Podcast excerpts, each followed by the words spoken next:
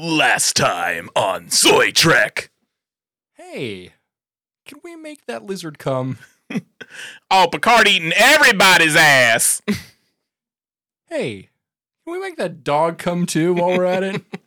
yeah, I'm jerking both of them off. Hey, is that Bigfoot?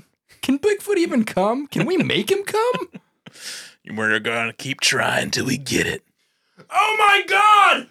Bigfoot's having a prostate orgasm! Move! Children, move! Get out of the way! The dam's gonna break! No! Jimmy! Now back to Soy Trek.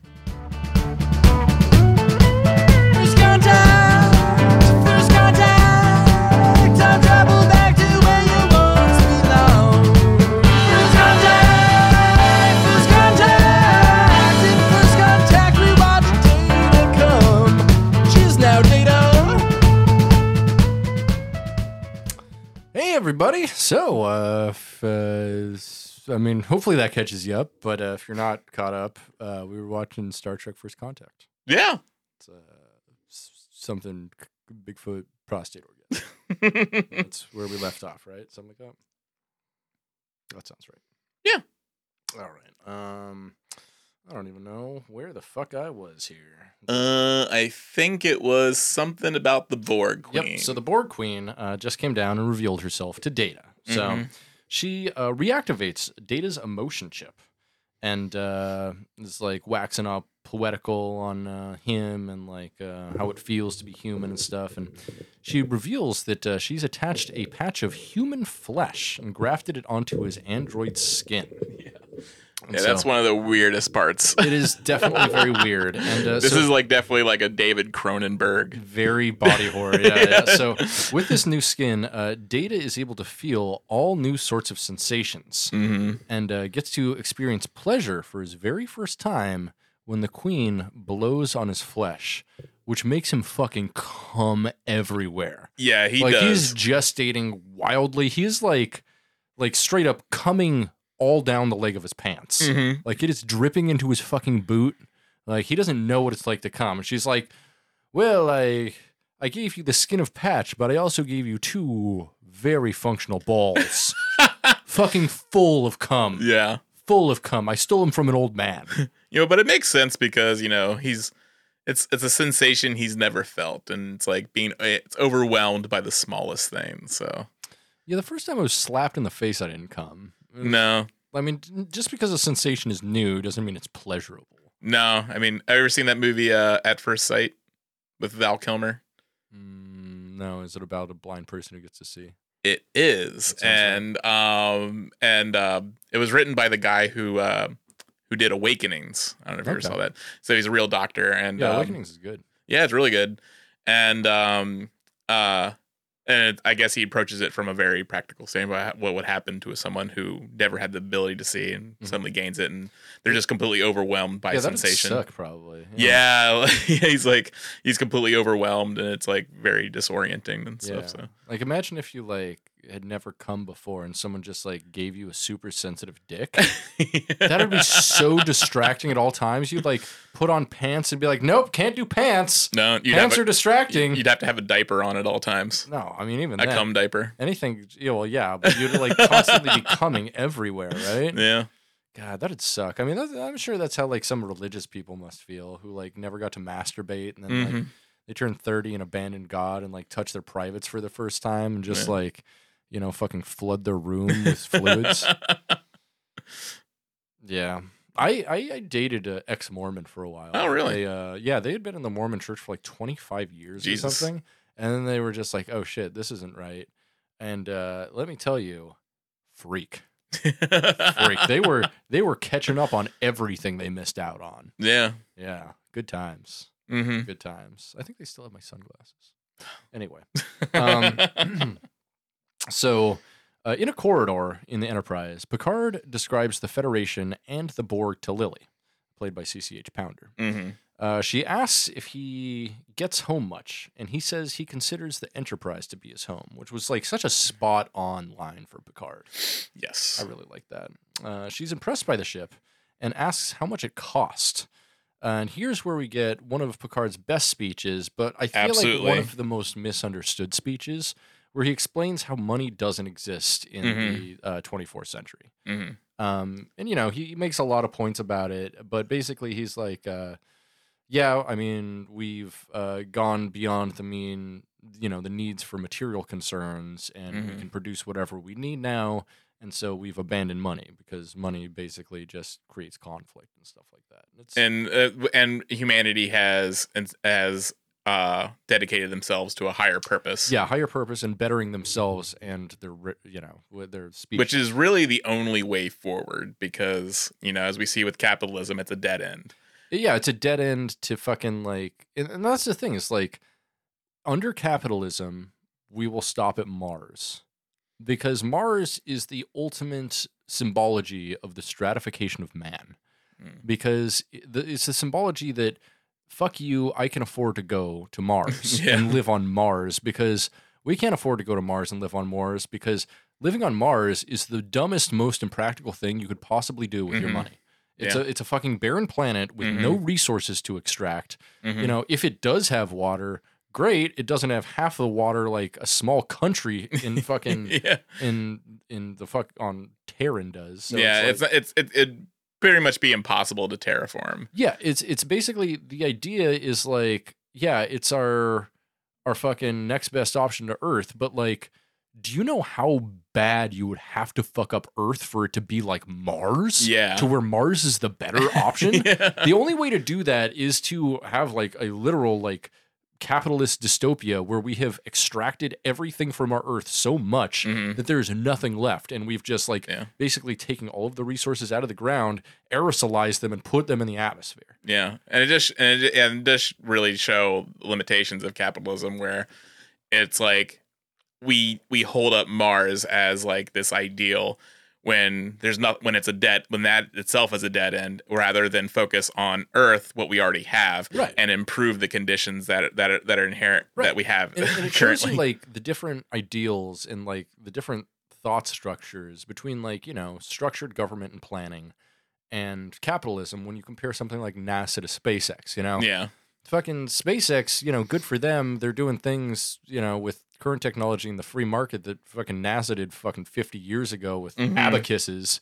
yeah. But what, you know, good for them for figuring out how to land a rocket. That's, that's great. to to launch a rocket without it exploding. Yeah, it's like, and the thing is, like, people are like, oh, they, they did that and NASA didn't do that.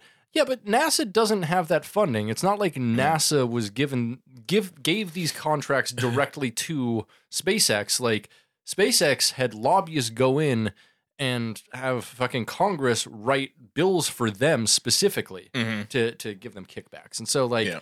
if that money was deferred to NASA, NASA could have done it. Yeah, NASA would have done it because Mm-hmm. NASA is where all of the best aerospace engineers go because they believe in doing something better for themselves, not in just making a bunch of money off rockets. yeah. You know, because that's if you want to do that, you go to fucking Raytheon or Boeing or one place, uh, place Mm-hmm. like that. So I don't know. It's pretty pretty fucking dumb. Oh yeah, but But, uh, yeah, yeah, this is one of the most utopian ideals in all of Star Trek, and I really Mm-hmm. like this speech. and and and yeah, and it's also at a contrast to how he's acting before that, where Mhm. it's just like, you know, talking about like talking about the betterment of of uh, themselves Mhm. and the rest of the universe, and then just meanwhile just like deciding to go on a uh, psychotic murdering spree, which is which is not something he would do. It's like I think. So it does feel like there was like when when this was being written, there was like obviously maybe it was written with the intention of having the tip having the traditional um Picard, you know, series Picard, and then they decided to put Rambo on top of it.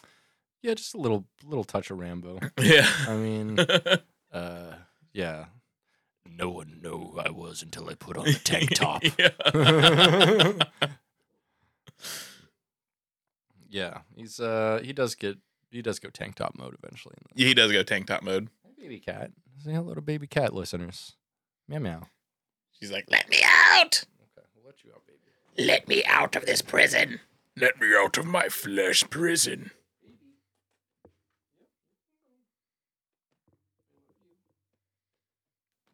Let me out. And she's gone, everyone.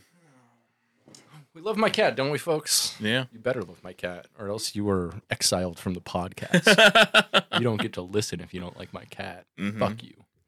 So, in a corridor, uh, Picard describes the Federation and. Um, no, no, I already did that. So, suddenly, uh, Lily, played by CCH Pounder, and Picard uh, come upon a new section of the ship, and Lily reacts in terror as they see it's overrun by Borg. Did you know that reaction is genuine? Interesting. Well, well, she screams like five times. Yeah. Yes. She keeps on going, ah! Yeah. Ah!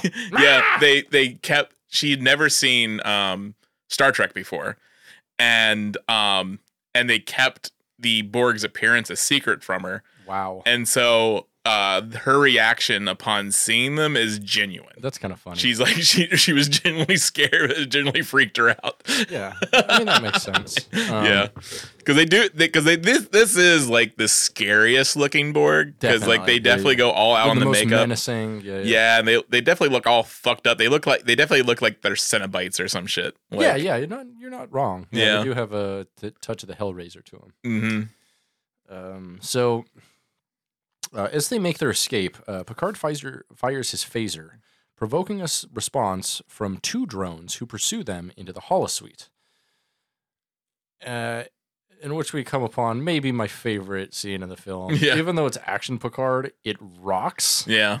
Um, so, activating a holo novel, uh, Picard recreates a scene from The Big Goodbye, which Mhm. is a, a Dixon Hill thing that Mhm. he does every now and again. So, uh, the Borg enter, and the host of the bar, uh, who will not let them in, is none other than Ethan Phillips. hmm Uh, not playing uh, Neelix here, but just playing a holo holodeck guy. Like, Maitre d. you know, like, oh, excuse me, you two Borg, you're not allowed in my bar. And then You have to adhere to the dress code. Yeah, and then they fucking murk him, which we love to see Ethan Phillips getting killed. yeah. Uh, Picard uh, changes the chapter uh, suddenly, realizing he's not where he wants to be. And the Borg enter a big party as they try to hide while dancing. Uh, suddenly, a woman named Ruby comes up to Picard and kisses him. And he has to get her to go away as he approaches a table and gets from under it a holographic Tommy gun. Mhm. From Nicky the Nose, Mhm. Uh, played by the uh by uh Donna's dad from that 70s show. Oh, I didn't. I didn't realize that was Mhm. okay. Yeah, but uh, he's uh, yeah he's like a guy with a, like a big metal nose. Yeah. very very like. He probably lost it from cocaine use, from 1920s cocaine use. Are you kidding me? That's obviously from syphilis. like if you don't have a nose in the 1920s, you lost it from syphilis. That's true. That's Come true. on. Yeah, and especially like mobsters all had uh, oh yeah. had syphilis. Like Oh, didn't, didn't it didn't yeah didn't Al Capone have syphilis? Uh, that's why they I'm sure. I'm sure. that's why they thought that he was kind of like crazy. That's pretty cool. Yeah. We love syphilis, don't we, folks? Um, so uh, this is the only good action Picard scene in all four of the TNG films. Yeah. and it fucking rocks. and it also brings up a other question. Like he obviously had came up with this idea because he knew like machine guns would have an effect on the Borg because they can't deflect it, Right, and because like because it's yeah, not an energy it's not an energy based weapon. right. And so that that begs the question: Why don't they all have with given that there are encounters with the Borg and like uh why don't they all have like AK forty sevens or some shit or AR fifteens? I mean, one uh, one would think that perhaps uh, everything but the hole in the ship might not be able to withstand bullet puncture, Mm, and so that that would probably not be great for like the computer and stuff. If you're just Yeah. firing bullets around, it'd Yeah. probably destroy every console in the ship. yeah, So I don't know. There, there's definitely considerations to be made of like why having bullets on. I mean, why don't you have bullets on an airplane? Pretty much the same thing. Why they don't let marshal, you know, air marshals have anything but the fucking like the bullets that are, you know, that won't blow a hole in the side of the plane. Yeah. So, I don't know. Uh, I, I think there's pretty good reasons, and also at this point, like, God, I just can't imagine they're even producing guns anymore, right? no. But I was just thinking like, well, like they would they would as retali- as as a response to the Borg and their and the fact that they're so so uh able to deflect energy based weapons. Yeah, and I guess you could always just yeah just replicate a ton of them. Yeah. But you know, at this point, I assume that the Borg have use a 3D printer to make a gun. yeah, I, I assume the Borg have already taken over all of the replicators at this point. yeah, yeah. I don't know. I'm willing to suspend my disbelief. But that is a good point. Why do they never just go fucking ham on all of the Borg with old style weapons? Yeah, like up. yeah, like or like with bat'leths or like just just have like a like a Viking broadsword type shit. Just like go go ham on them with that bows and arrows. yeah. What what what what? Um. Ooh, Riker with a warhammer. Yeah, Dude, just Riker smashing motherfuckers with a giant sledgehammer, or or Worf, but but Riker. that would have been sick as fuck. Because I actually heard apparently I read like um originally Mhm. like when they were toying around with the plot of the film and like and and using time travel. Mhm. Originally, they were thinking about going back to medieval times. That would have been cool. and then have the Borg have like a half Borg castle. And so we really That would, have been so cool, dude.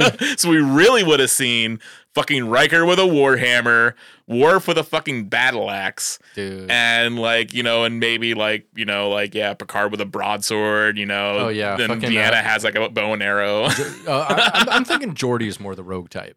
Oh yeah, Yeah, yeah, uh, Deanna is definitely like a wizard. yes, Uh, yeah. uh, or, or like a, a Oh yeah, yeah. I can a- see. al- alchemist or something. Yeah, I can see. Yeah, making like uh making like fucking like medieval ma- Molotov cocktails or some shit, and like yeah, you use that fucking shit like burn them, burn the motherfuckers. yeah, yeah. Like, why doesn't he have a fucking like flamethrower? Yeah, the Borg really would have been like fuck. They just been like run. They have weapons and they have bladed weapons. We can't Fire. deflect. Fire bad. Fire bad. Fire bad. Yeah, that would have been sick as fuck. We are Borg. Fire bad. um. Yeah, it would have been like sort of like Army of Darkness almost. Yeah. Yeah. You're not wrong. Yeah, Mm, As everyone knows, Army of Darkness fucking rocks. it does. Like there, there's a weird like. I feel like the film is just slightly incomplete. It but, is. But at Yeah. the same time, I love it. Like Yeah. it, it feels there's like maybe like 15 minutes of the film just like missing, and I don't know what it is. There's just like this emptiness that like the other two Evil Deads don't have. The other two Yeah. Evil Deads feel very complete. hmm Uh, but yeah, Army of Darkness, great film, but just like there's something, something is missing. Yeah. know what it is. So um, at this point, uh, fucking Picard as Dixon Hill goes absolutely berserk and uh, destroys the fucking Borg uh, by by shooting them, and then like raises the gun and he's ready to fucking go melee with the Yeah. butt of the gun on them. But uh, Lily, played by CCH Pounder, is like, "No, Kirk, stop that!" Damn it, Dutch! Stop trying to smash it, cock! Stop trying to smash him with a damn Tommy gun! What's wrong with you? So, she asks how um, he did that uh, with a holograph, and he tells her that he disengaged the safety protocols on the holodeck, which is fine. I guess that works. Like, why didn't they all just hang out in the holodeck this whole time? Yeah, but it would have been a good place to have uh like the um like a standoff with the the rest of the Borg Yeah, and it's also strange too. because they could en- endlessly replicate Tommy guns. yeah, yeah, there's that, but at the same time, it's weird that uh, like he entered the holodeck and everything, and the Borg just didn't like tap into the holodeck and reprogram it immediately. Mm, yeah, yeah, Yeah, can they not sense that like they're in a holograph program? I don't know. yeah, yeah. They're they're as dumb as and smart as they need to be in a given scene. That's true. Um, so, uh, despite her trying to uh, get him to not uh, just tear these things apart, uh, Picard goes ahead and starts pulling open the chest cavity of one of the drones. When Lily, played by CCH Pounder, notices the Borg had partial remains of a Starfleet uniform on. Mm-hmm. Picard uh, unemotionally informs her that the Borg was formerly Starfleet Ensign Lynch. So this is his second employee he's fucking killed today. Yeah, He and was- and feels nothing. No. And like no, he was like, Ensign Lynch. Ah, that's a funny name. Little coincidental because I lynched them. but yeah, it's like, and this is all in the service of getting, you know, this part that he needs. And it's just like, but yeah, he could have cared less who he sacrificed or, and, and the fact that it was, it was, um, an ensign of all things, you know, just someone that was completely new to Starfleet, basically. And it, it doesn't affect him in the slightest. Lower decks, lower priority. yeah. He's just like, well, fucking going to reach my, go, go in elbow deep inside this chest cavity. Yeah, It's like, yeah. Cool, dude. Cool captain. yeah, it, the the the disrespect uh, for life that this that movie Picard has is very very disconcerting. It really is. It really Yeah. is because like it's a complete 180 because like TNG Picard has an absolute reference for life, like more Yes. than anything. Like you know, especially on like even starting out with like Encounter at Farpoint, like his Mhm. main thing the whole time is like, yeah, we need to respect respect life, and like these people aren't respecting life. Yes. Like that's that's his thing. Like specifically, he's a lawyer who talks about like how important life is. I mean, Mhm. watch fucking Measure of a Man. Mm, Like the entire time for an hour, he basically argues like how robots are people. yes. Like that's it. Yeah. And really, he does, and you know, towards the end, obviously, he does just think of robots as people, Yeah. because like, because like, because he'll go. I mean, we'll get to it, but oh, let continue. So, um, Picard um, informs uh, Lily that this was Starfleet Ensign Lynch and retrieves a Borg neural processor from his chest cavity and proceeds to the bridge, surprising Lily at how emotionally detached he was at the thought of killing his own crew member. hmm So, on Earth, uh, back on Earth with the rest of the crew, Cochrane has grown frustrated with the high esteem bestowed upon him by 24th century officers as they repair the Phoenix. Uh, first, he starts talking to, uh, with uh, LaForge, but uh, then he has a run in with Lieutenant Barclay, who has this big copper tubing thing for him. and, uh, like many of the other crew have already done, asks to shake his hand. Mhm. And Cochrane's like, Barclay, I know what you do with that. hand. Get away from me. yeah. Like, I don't want hand aids. um, no, he uses the hollow flesh fleshlight. yes. I hope you're wearing some hollow gloves there, buddy. Uh, hollow fleshlight, interesting idea. Yeah. No, I mean that's basically. I mean, I guess that's a great idea because you can make it. But here's the thing: with a hollow fleshlight, like after you're done with it, when you make it disappear, your cum just falls into your lap, right? Well, it's ba- I mean, it's basically what they how they treat the the people on the on the on the uh on the holodeck. But yeah, know? but but the cum goes into the holodeck filters at that point. oh yeah. So I'm, I'm talking if you like make a holographic thing, Mm. you just replicate it and toss it back in the replicator. Oh, yeah, right? yeah, Yeah. zzz. yeah, and then you you know it's- it's- replicate one fleshlight. And then Yes. it's- send it back with just a little extra seasoning on it. Just a little, just some some mater- material to be used for something else that someone else gets. yes. Um, Come, like someone else orders, like, hmm, can I have a, doesn't can, I, can I have order of nachos, please? And then it comes out like a like a oh, like comes out all right. just like a like a uh, like a uh, uh, nacho slash Reginald Barclay baby. so it's like so it's like so it's like a living nacho, and it's just like help me. Please kill. Please kill me. Barclay, too much too much of your sperms and and and, and the and, and the uh, and the uh, reserves for the replicator. Like you got to stop. Like everything. God damn it, Barclay! The replicator is four percent of your genetic material. Everything that we replicate is Barclay, and that as a part, part It's of all, Barclay it's to it all now. coming up, Barclay. Everything's coming up, Barclay. Uh, so uh, on Earth, uh, no, so after a run-in with Barclay, where he asks to shake his hand, and Cochrane is like, uh, "They call me Cochrane, not Cockhand. Get away from me." Uh, he expresses his reservations to LaForge, who admits that he too is experiencing feelings a little bit of hero worship, as he went to Zefram Cochrane High School.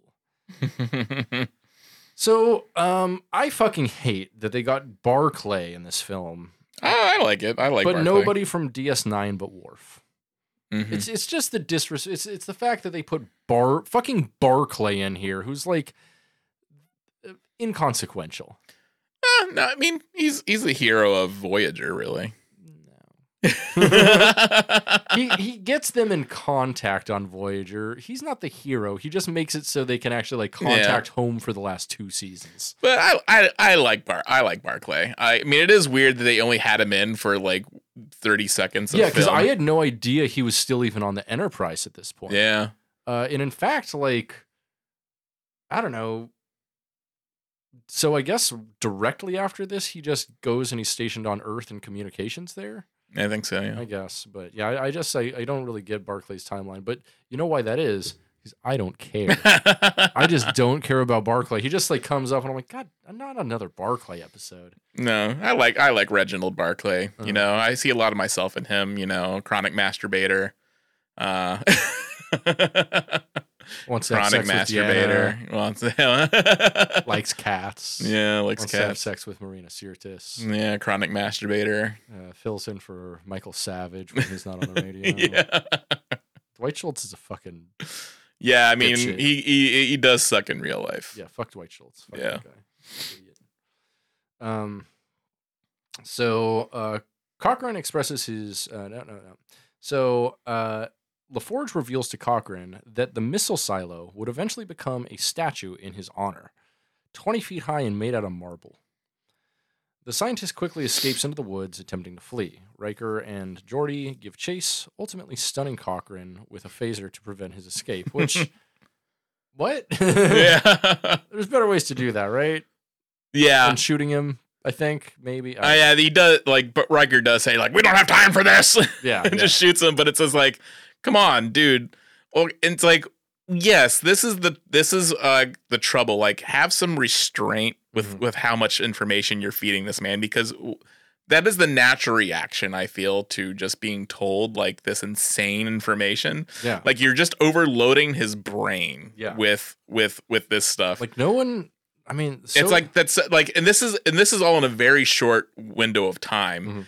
and so you're you're really like asking him to make a lot of a lot of like leaps with like everything he knows and everything he holds dear and just like what the world as he knows it is go- is com- is going to they're telling him that everything's going to radically change Mhm. he's going to be at the forefront and he needs to and he's going to be having to step up into a leadership position and something that he never expected and he's also going to be lionized throughout time and it's just like yeah, like imagine, yeah, uh, imagine if, yeah, basically like someone came to you and they're like, "Hey, we're like 300 years from the future. You're like, um, you're like humanity's like I don't know, fucking like George Washington. Like you Yeah. are, you are the most important person in human history. yeah I, I wouldn't want that.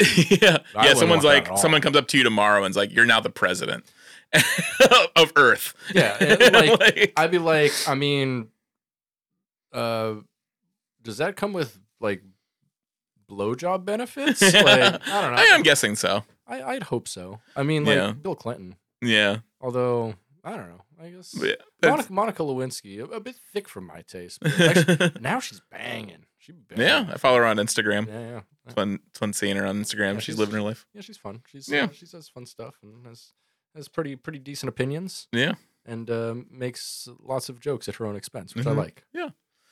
But yeah like i don't blame cochrane and i it, it is something like you know it's also it's fun to watch in a movie Mhm. but you know you also kind of wonder like would w- would would um would starfleet officers be acting so goofy True. and just like and just like being having having diary of the mouth when it comes to. yeah, to better question: Who would you treat like this? Who would I treat like Yeah, this? who would you like hero worship and go total fucking fanboy over? Could be living or dead. Living or dead? Yeah. For me. John Brown. John Brown. Yeah, yeah. John Brown. I would Yeah. so fucking fanboy for him. Yeah, I used to go to uh, the John the John Brown thing in um, Harper's Ferry all the time. Nice. We used to go. We used to always go to Harper's Ferry because it's sick, and that, that building's still still erect. Nice. Yeah, Yeah. We, uh, I I tried to go to the John Brown Museum in Rhode Island, but it is for the John Brown associated with uh, Brown University, who is a slave trader. Yeah, complete opposite. Yeah. Um, I mean, yeah, John Brown was a slave, T R A I T O R, and that he Yeah. uh, he was a traitor against white people and the coolest motherfucker of all time because of it. He rocks. Uh, yeah, his truth goes marching on. Yeah. glory, glory, hallelujah. But yeah, but I mean that that's the thing though. If yeah, if you were to go back in time, you would want to tell him what's going to happen. Like, here's some machine But guns. no, no. Who's, answer my question, God damn it. Who's your guy? Who's my guy? Your guy? or your lady? Your they them of history. Who you, if you went back in time and you saw them, you'd be like, holy shit, you are like, you're my Zefram Cochrane. I don't know. You don't. Yeah, I mean, I definitely like. I mean, I you know, I obviously I like Oderus from GWAR. Oderus Urungus. There you go. Yeah, yeah, no, Yeah. yeah, and like, yeah, because you know he was he was a legend, Yeah, and it'd be cool to be able to go back in time and like tell him he means a lot. yeah. Yeah, there you go. I did email him one time, and he got back to me just saying that's cool. That's that's awesome. we love that. Yeah, We love that. Yeah, So- when I was like 17. Hell yeah.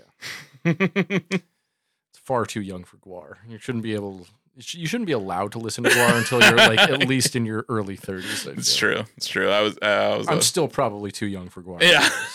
I feel like you've finally aged into GWAR. yeah. I'm, I'm. I'm at my GWAR stage. yeah, yeah. Um, so, in engineering on the Borg Enterprise, the operation to give data flesh and blood continues.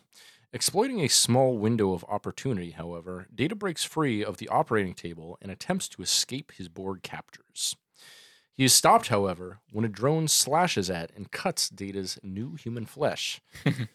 Data is now ex- uh, forced to experience a whole new feeling. And I do like how he does hold up his arm as he's done countless times. You know, when he when he's when he fights, when Data fights, he d- he always puts up his arm Mm. Beca- to deflect a blow because yeah, he doesn't feel like indestructible. he's Yeah. indestructible, and yeah, and it is funny. He just does it instinctively without even taking into Yeah. consideration his his new flesh. Yep, and now he has pain for the first time. Yeah, long live the new flesh. Indeed. Very Videodrome, David Cronenberg stuff. so he's I mean it is very light body horror, I guess. yeah. Um, So he feels pain for the first time and is very confused by it. Despite the fact uh, that he wants to rip the flesh off, he can't bring himself to do it. hmm Uh, the Borg Queen asks why he protects his flesh if he doesn't care about it, which is a really kind of interesting idea. Yeah.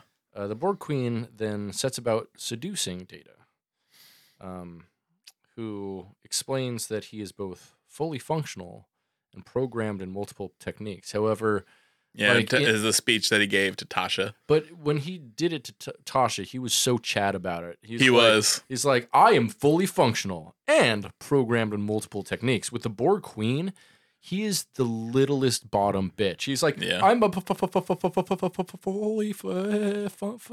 functional. Like, yeah. That's because he now he can feel shame.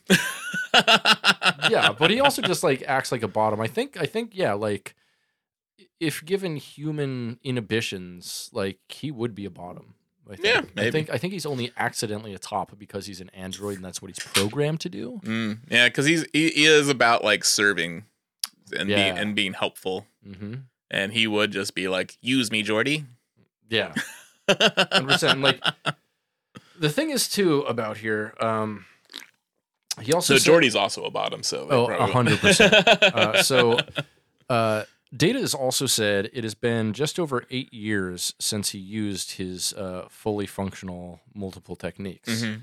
which, um, you know, that tells us that the last time he had sex was with Tasha Yar, Mhm. which I gotta say, if you are a robot on a spaceship with hundreds of people, many of them single, and none of them are fucking you after the first one you fuck, your dick game is motherfucking dog shit. Well, he did have that one. dog shit. He did have that one girlfriend. Remember, like that, that blonde girl. Yeah, but they didn't fuck. no, they didn't fuck. didn't which fuck. yeah, which tells us they didn't fuck. Like which they should have, because like, but she was also she was also like like going to him out of grief in a way, which is like That's fine. Yeah. Like, I mean, uh, I have been having crazy amounts of grief sex this week. like i mean it's like you know obviously a distraction is nice. Hmm and also like you know i hit people up i'm like hey deep personal tragedy.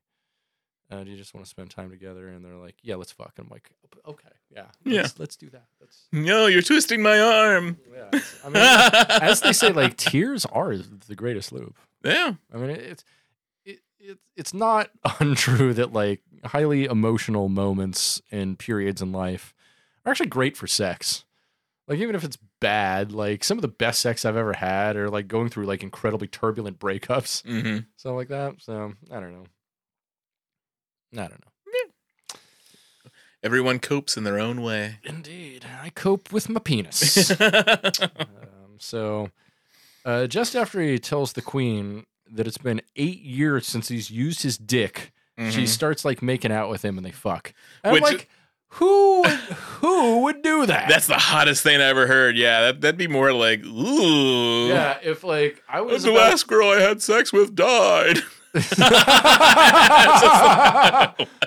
like, Ooh. yeah, I watched The Last Girl I Have Sex with Die eight years ago, and I just haven't fucked since then. Like, Ooh, yeah, like something like- that'd be like tons of red flags, and she's just like, "That's so fucking hot." I, yeah, I'd be like, maybe you should find someone from a grief group to have sex Yeah. with, because like, uh, you need to She's work- actually just like she actually just like, "Do you want to talk?" And then, they just, and then like, when it cuts back, they're just having tea. Yeah, they're just like, sit, sitting on the floor together, and she's like giving him a shoulder rub, and she's like, "I'm so sorry. It's so hard to lose someone like that. and she she I lost someone too. His name was Locutus."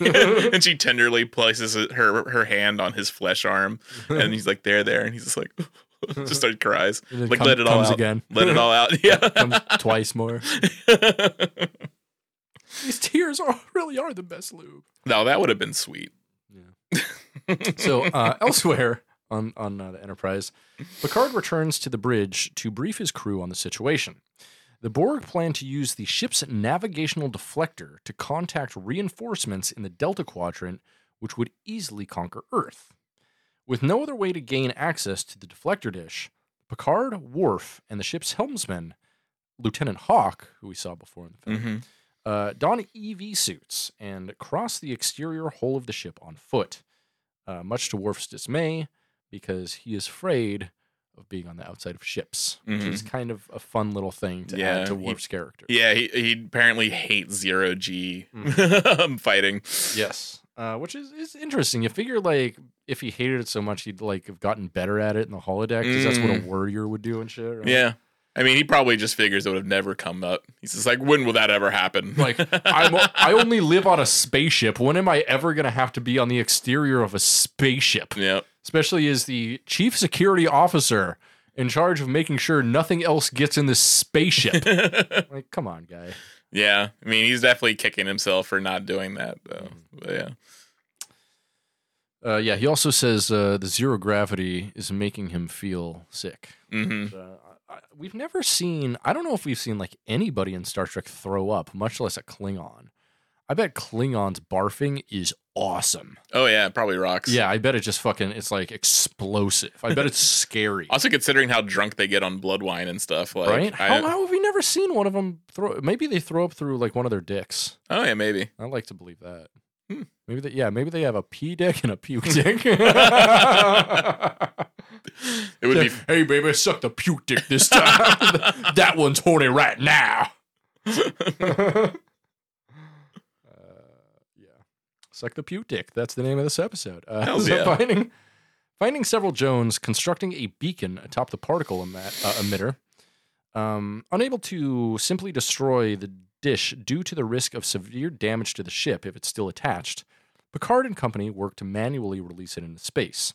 And this is like a really great sequence. It's like hmm it's kind of hard. I, I can't really like flesh it out too much because it's just a bunch of actions that Mhm. they take. But it's like it's one of those things where I really love in movies when or in shows when they like have a plan and they put it into action and there's like no dialogue whatsoever. Yeah. It's just like all action, Mhm. and that's that's what this scene is. It's like Oh, yeah. five minutes of basically silence and just like stuff happening. Which Yeah, because yeah, because yeah, it makes sense. They're all they're in the dead of space, hmm and they want to keep you know like uh, radio transmissions to a to a minimum. and in space, no one can hear you cream. No, no one can hear you cream. Yeah, it's a really it's a really great scene. Has some tension. You know whatever Lots of tension. Yeah. know what everyone's doing, and Mhm. yeah, and it's a it's a good ticking clock and Mm-hmm. stuff. So, arousing a response from the drones, uh, the Enterprise officers uh, fall into battle with the Borg, who are able to injure Worf and unfortunately drag away Hawk and assimilate him. hmm Which is kind of a weird scene because they like drag him like over a precipice and he's like, no. Yeah, it looks like And they're Picard's about like, to. Hawk. And he's like, well, well, that's done. Did you know uh, Hawk? Mhm. He's uh he was a gay character. Oh. Yeah, apparently they were going to address it in the sh- in the movie, Mm. like sh- reveal that he's openly gay, but like uh, I guess they reveal it in some um in uh, other other like comic books and novelizations and stuff. Oh man, it'd be so amazing if like they assimilated him and immediately started drag brunch. we are the Borg. he comes is drag brunch. he comes back over the hill with, with having fun is futile. he comes over the back over the uh, the hill uh, assimilated with holding a bunch of mimosas. like bottomless mimosas, bitches. um, yeah. So, Uh, recovering quickly. Oh, sorry. Um, uh, Borg tries to kill Picard, uh, but he jumps over him. Yeah, this part And- was fun. This part was really fun, and it was a great action Picard part because he Mhm. like after he jumps over the Borg, he's like winded. He's Yeah. like it's it's it's like realistic old man action because like old men can still do things. They're just tired immediately afterwards. Yeah, And and, so he was like, God damn. and it's a good action Picard part because he's not like fucking psychotic Mm. with his mouth foaming with rage. no, no, he's, he's, he's trying to avoid things. Which It's, is it's so an action that serves a purpose uh, for something other than just straight up murder. Absolutely. So, recovering quickly, uh, Picard finishes his task and releases the deflector dish into space. Hawk, who is now assimilated, comes back over the precipice and tries to kill Picard by throwing him to a wall, cracking the glass on his helmet. Which I'm like, why are they still using glass on these EV suits and not like, um, uh, Uh, transparent aluminum. yeah, transparent aluminum or titanium. Yeah. like it's made very clear that they have that. I mean, the same thing happens when you know in generations when um, the saucer section crashes to Earth and all the windows shatter. you're right. You're and right. that's That obviously supposed to be um, uh, transparent aluminum, right, right. and that's what all their windows are made out of. On the because like literally they have to be, yeah. and and um and so that's probably like you know aluminum that's like what like like a foot thick probably, Yeah. and it just shatters like glass, and like this, and is like that's th- same should go for their uh for their uh EV suits. They should The- definitely. maybe the Borg are just extra, extra strong. yeah, they could just be extra extra strong. Extra super strong guy. Yeah. So, um, just as Hawk is about to slam his foot down on Picard's face, Worf shoots Hawk and he flies away into space. hmm Which is pretty cool. Yeah. Which also um like how much Borg do they leave in space around in the in the past? Like there is so much like for one there is all the debris from the sphere Correct. that's just just now orbiting the earth. Mhm. There's God knows how many Borg bodies orbiting the earth.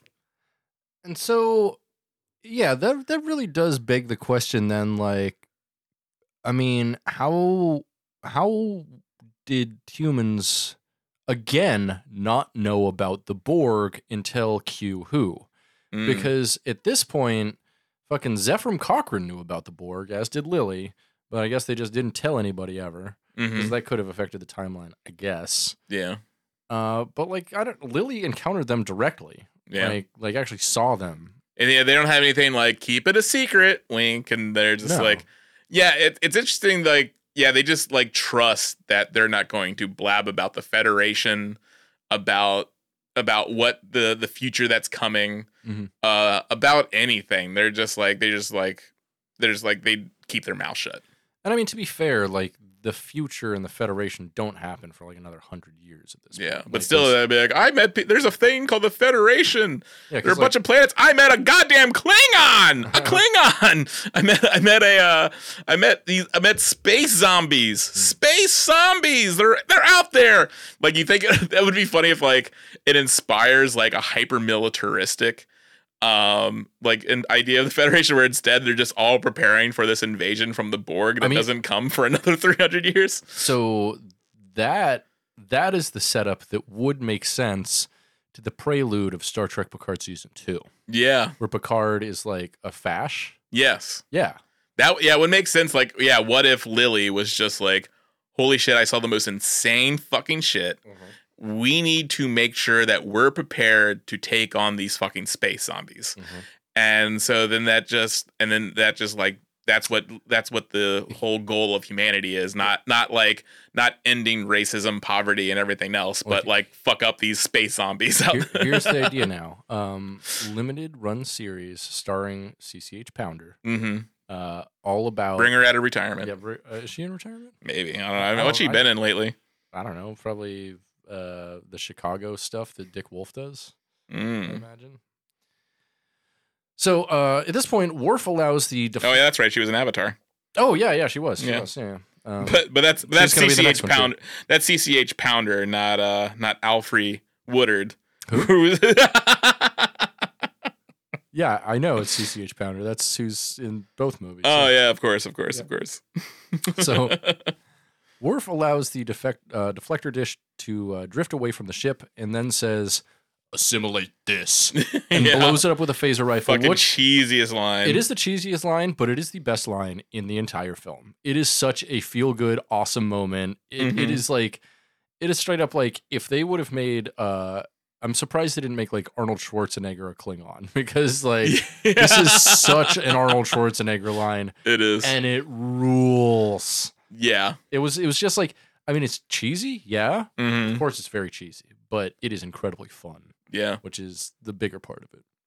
And uh there was that line also um earlier, uh like uh is it Picard is it earlier where Picard goes, the uh the ta- the um the news of my uh, assimilation has been greatly exaggerated. Oh yeah, yeah.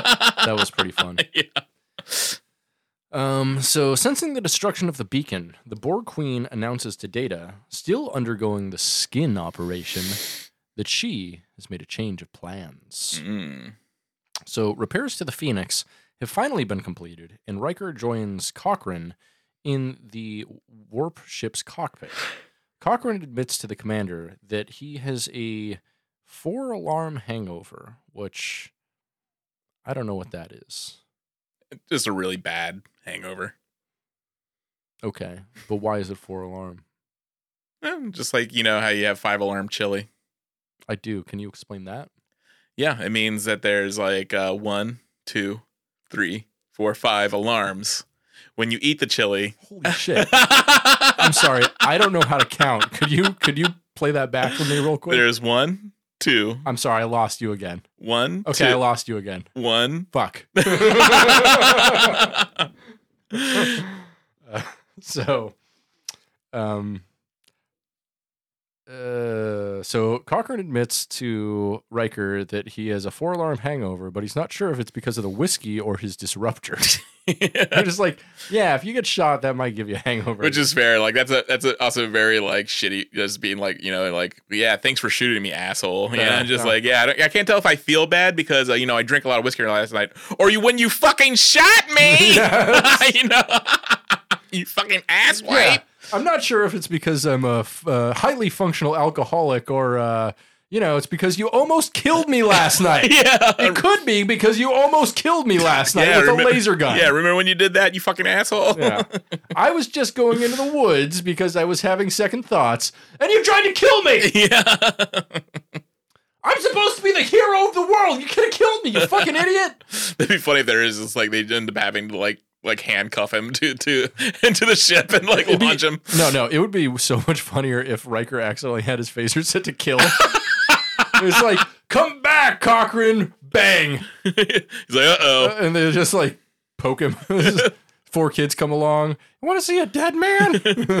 like, all right, Geordi, you're going to have to wear his skin. and it's just like, they end up getting him and like, hey, everybody, I'm Zach Zefram Cochrane. it, fit, it fits him like the suit in Generations. Yeah, it's all hanging all He's- loose. Well, I mean, yeah, because like uh, fucking James Cromwell is like as tall as I am. He's He- super tall. He is taller than Riker. Yeah, no, straight And up, Riker is six three. Yeah, yeah, he's he's as tall as I am. I. Yeah. Like, he's like six four, like Yeah. six five maybe even. Yeah, he's massive. I was Yeah, like, and, and Geordi is. I mean, yeah, uh, LeVar Burton is not a very big guy. no. Like he's he's a he's a he's a tiny fella, and so Mm-hmm. like he would be swimming in the Zefram Cochrane skin. He's Like- just like, boy, everybody, I'm going on the plane. It'd be great if they're like, "This doesn't fit. You should wear it, Riker." And he's like, "All right," and so he does, and there's just like beard hair sticking out everywhere. It'd be like Vincent De- D'Onofrio in um in Men in Black, you know, when he's when he's wearing like the skin suit, Isn't it D'Onofrio? whatever. yeah. Um,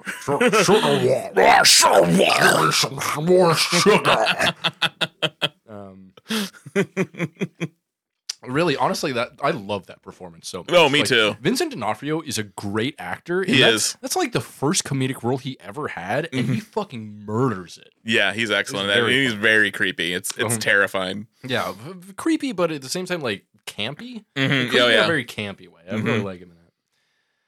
yeah. That movie fucks. Mm-hmm. Um. So, Uh, now Cochrane tells Riker that uh, his reason for building the Phoenix was not to reach out to the stars or to usher in a new era of humanity or to create utopia, but in fact, money, hmm moolah, the big bucks, cha-ching. Um, Yeah, because yeah, he's been he's not there. Humanity hasn't reached the point of enlightenment yet. Of course, that's what that the reason he's doing this. Yeah, and so Riker's like, um, but uh, you usher in a uh, post-scarcity society, and Cochrane's like, "Fuck that! Fuck that. I want to be a billionaire!" Bang! yeah. Blows his fucking brains out over the fucking Phoenix.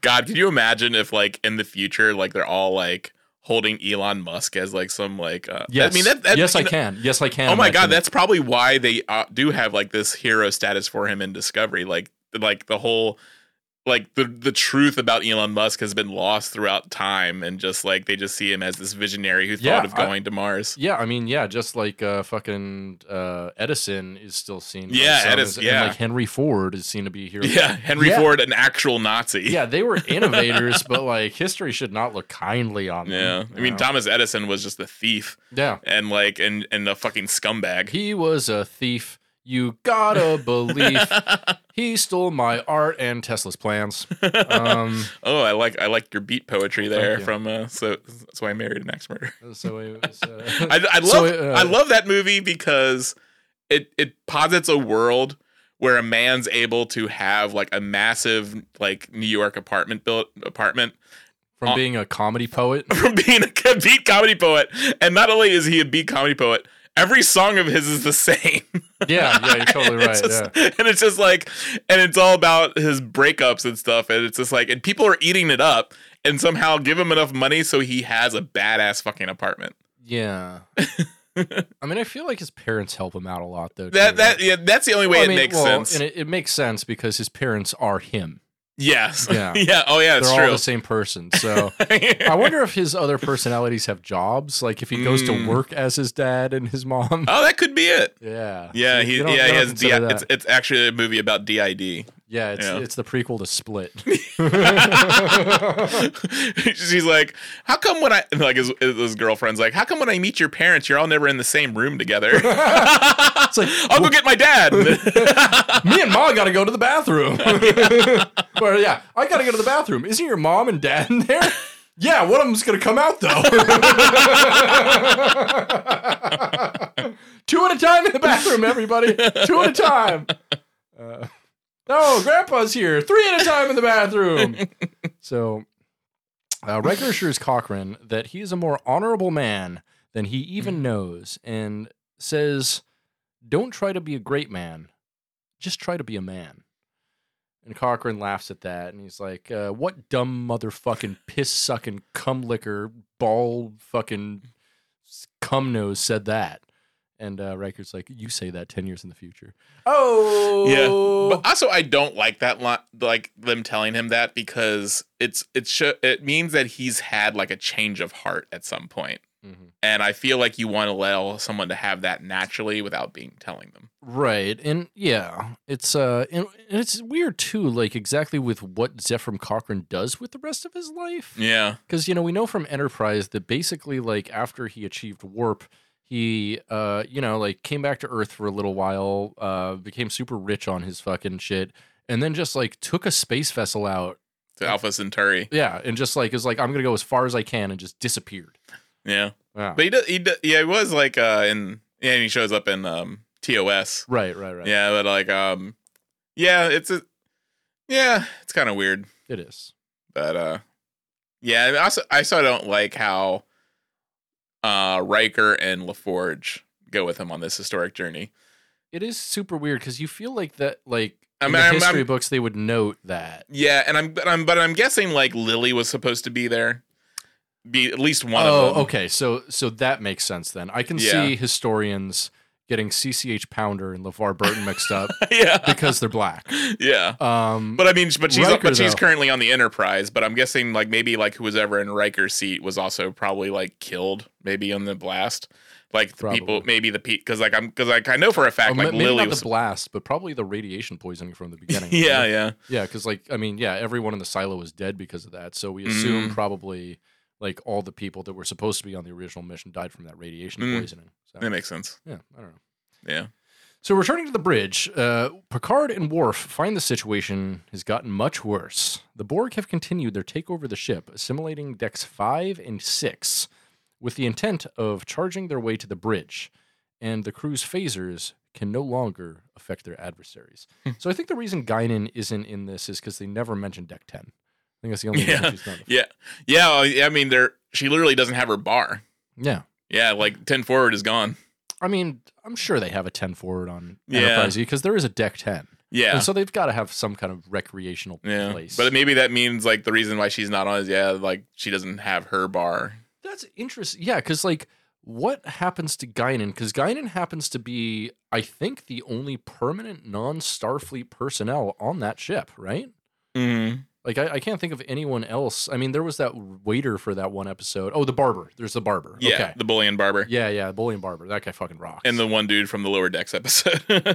uh, oh, yeah, that's what I was talking about. The waiter. Yeah, yeah, yeah. Um, yeah, but other than that, there's like, I mean, yeah, maybe maybe two civilians on the entire Enterprise. mm-hmm. I well, I mean, besides like people's children's and husbands and wives. Yeah, well, I guess technically, um, Keiko is. I mean, Yeah, she, you're right. she works in the in the botany and stuff. Right, but eventually she's uh like given grants by Starfleet to do botany stuff. Yeah, So she does and then she also works for Starfleet as a civilian, I guess, but a Mhm. civilian teacher. So yeah, you know, she she does have jobs, and I guess she is a civilian, but she does work for Star Mhm. Starfleet, like pays her checks or Yeah. credits or whatever the fuck they do there. hmm Um, yeah. So, um, the crew are shocked when Lieutenant Daniels is ordered by Picard to continue to defend against the unstoppable drones, even being told to fight hand to hand if need be. Uh, Worf and Crusher argue against this, instead suggesting evacuating the Enterprise in escape pods and setting the ship to self-destruct to destroy the Borg.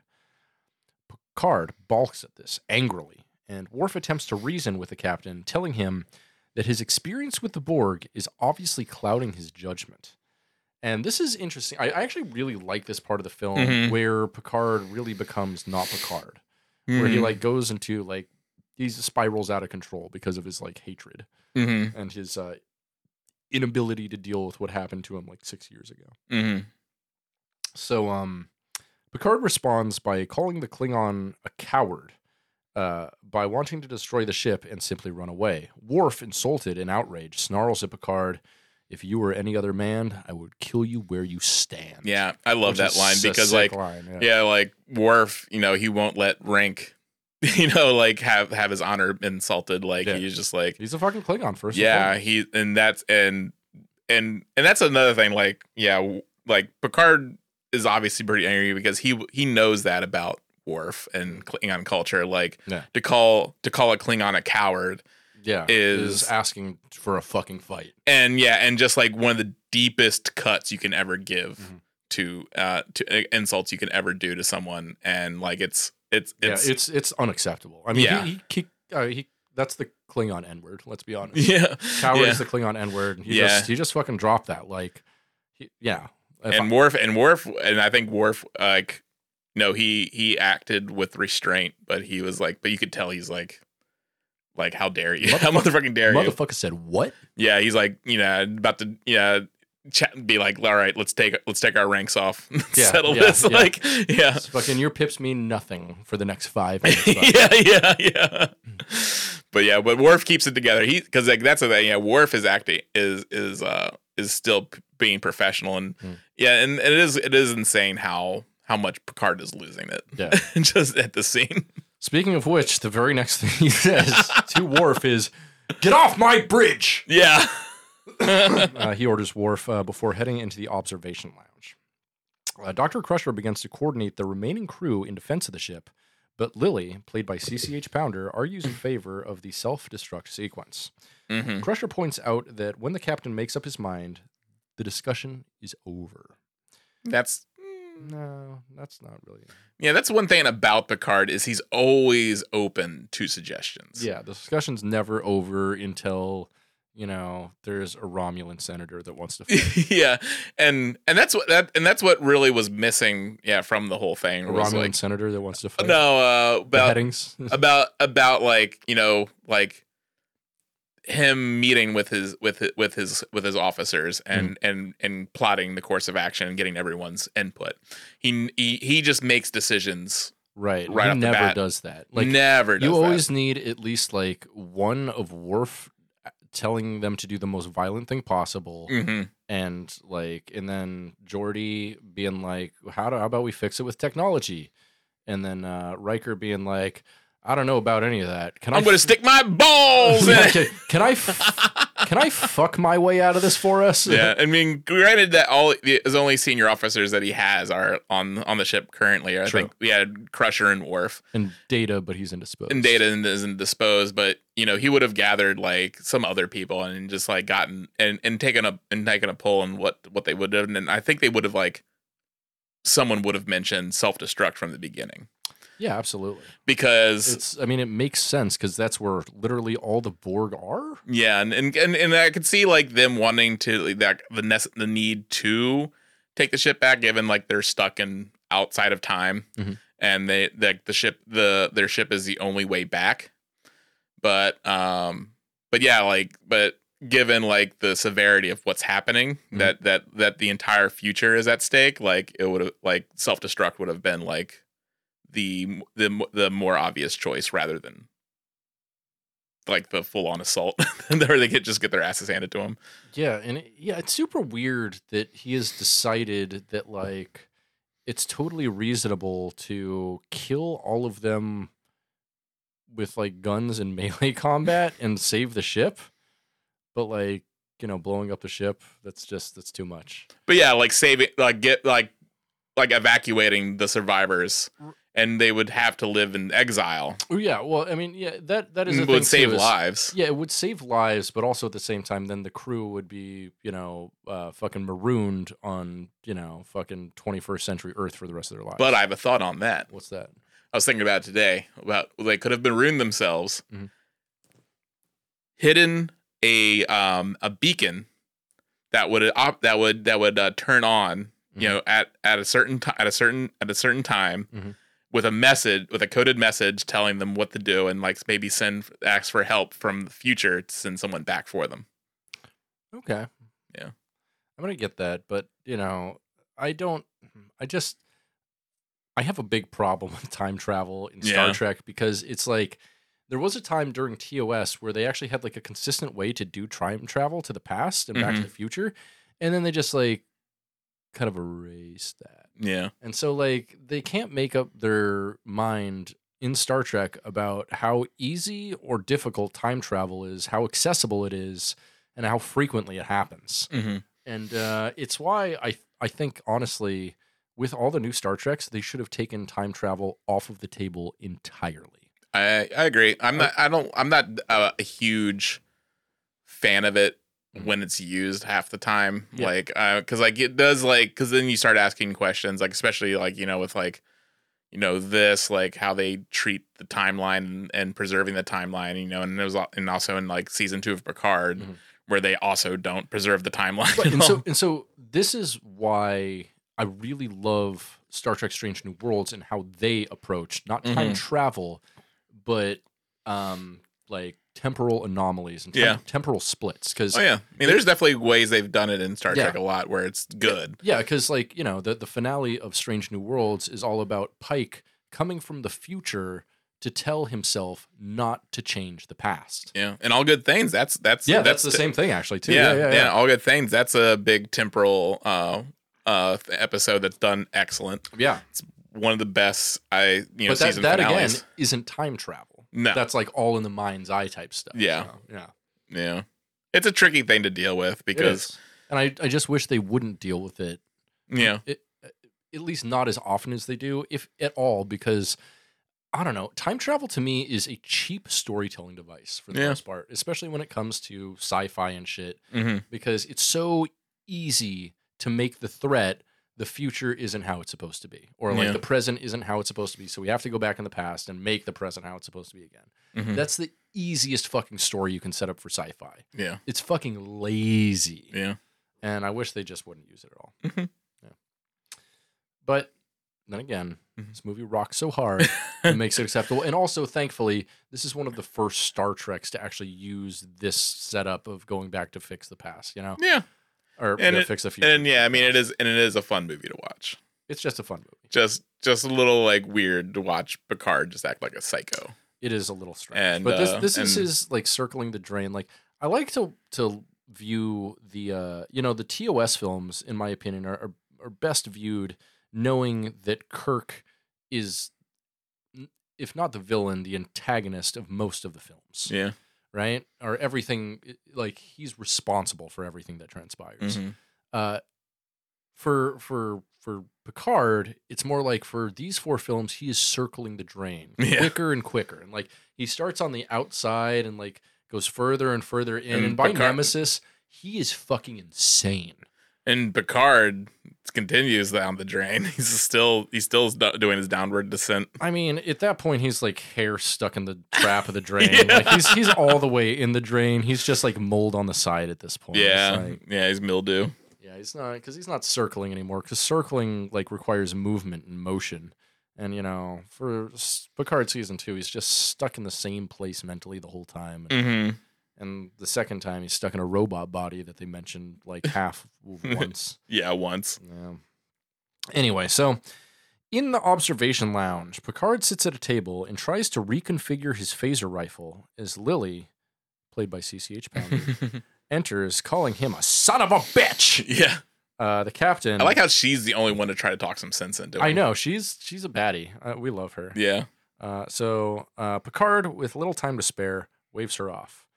Lily, played by CCH Pounder, admits that uh, while she may not know anything about the time where the crew came from, she knows that everyone on the bridge believes that staying aboard the ship and fighting the Borg is suicide. Mm-hmm. They just won't tell Picard because he's uh, being an asshole. Picard dismisses her belief uh, with the assumption that the crew will follow his orders as they always have. Mm-hmm. Lily reminds him that his orders probably make sense most of the time. Picard's temper rises, and he silences her by saying the crew cannot understand the Borg as he does, and that no one can.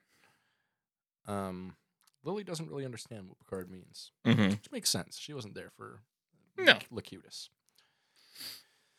So Picard explains the circumstances around, uh, surrounding his abduction and incorporation into the collective six years earlier, and smugly tells her that his experience gives him a unique perspective on the Borg and how to fight them. He asks that she excuse him, as he has work to do. Lily, played by CCH Pounder, begins to understand Picard's motivations. The Borg had hurt him before, and now he's going to pay them back. So, simple revenge. And, you know, it's weird because, like, Picard is not a revengeman.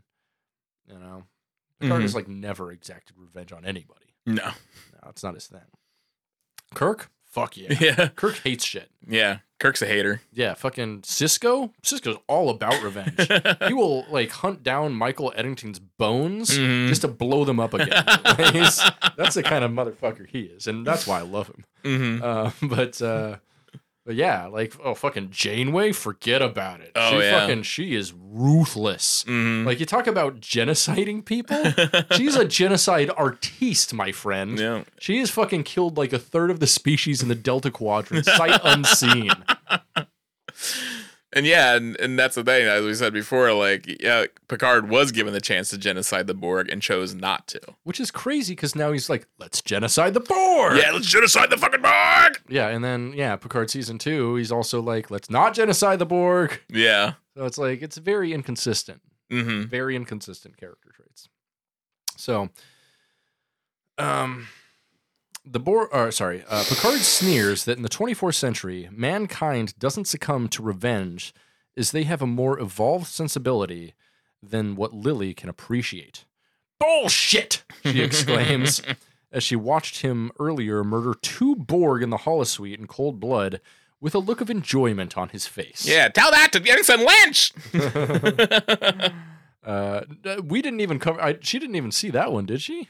Hmm. Did she see Lynch get marked? I thought he was alone for that. No, remember she's just like that's when she was like, "Oh, that that he that Borg's wearing." Oh, that's this- right. That's right. yeah. Okay, yeah, yeah, yeah. Sorry, I was thinking of the Yeah, other. it's Ensign Lynch. I was thinking of the other one he, he murdered earlier. He's dead now. Yeah, because he, he murdered two of his crew members. hmm So, uh, Picard is appalled uh, that Lily, played by CCH Pounder, would make such an accusation and snarls at her to get out. And this is like the most snarly Picard has ever been Mhm. since he fought his brother. Yes, Uh, Straight up, like yeah, he doesn't he doesn't do the snarl shit. He doesn't get mad. this part is like also kind of un- unintentionally funny.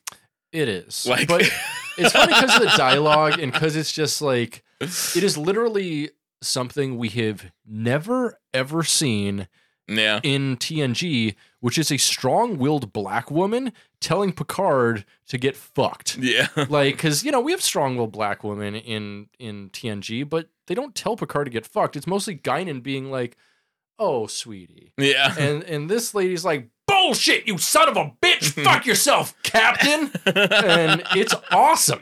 Picard definitely has a very and and brings out like a very like a very like just like angry reaction out of Picard. He doesn't he's responded in a way he's never responded before. So, so you know what this tells me Hmm. is TNG would have been so much cooler had the ship's counselor just been an angry black woman. they should have brought they should have brought her back in like uh like you know how they did in, in four they brought uh, what's her face back to deal with the whales Mhm. and uh, they should they should have brought her back Lily back to uh to just put Picard in place every once in a while.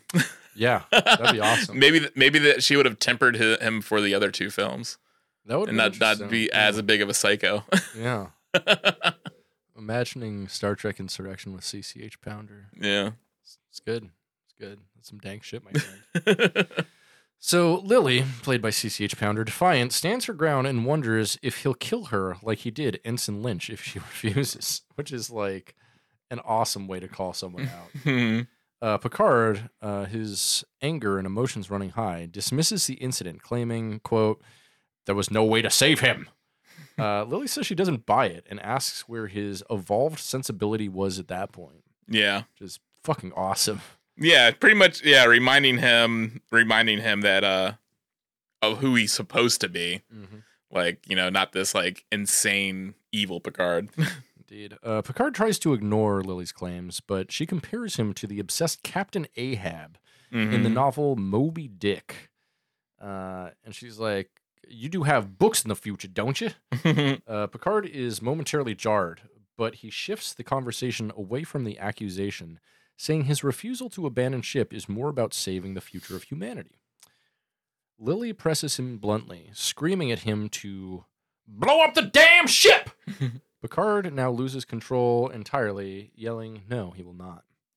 And in a moment of total rage, smashes his phaser rifle into the display case containing models of previous enterprises. yeah, I was cracking. weirdest shot. I was laughing so hard. I keep on. I kept on forgetting it happened, and every time Mhm. I was like, "What?" it's like it is so weird and out of character, and it's such just a weird shot. I don't know what it is. It's just like because he doesn't even throw the rifle; he just keeps it in his hand and smashes the case and like brings it back, and I'm like, "Huh?" Yeah, I mean that is some that is something that he would also, once again, why is everything made out of glass? it's so fragile. that would have been funny if it was like transparent aluminum as well, and then like he just just bounced bre- off. he just breaks his hand. He's like, ah, god damn it! It just accidentally like fires around and bounces around the room and kills Lily. it's like fire. Yeah, it fires directly into her face. Their head explodes. He's like, "Oh shit! Look what the Borg just did!" He comes out of the conference room like, "Oh my god!" Uh, uh, put her put her in the pile with Ensign Lynch. Yeah, the Borg just came in and shot her head off. I saved her from assimilation. I saved her from assimilation. She was assimilated. You all saw. Yeah. You all saw. you all saw the nanobites, right? You saw them. You saw them. They were here. like, yes, we saw the nanobites, sir. Sure, Captain. Sure. And they all just give each other each other concerned looks. Do, you like, want to hand us the phaser now? Yeah. Everything's done. Worf tackles him from the side. He's like, "Let go of me!" You're out of control, Captain. Um, so, uh, as he watches the shattered models of the USS Enterprise C and D fall and break, Picard is momentarily taken aback.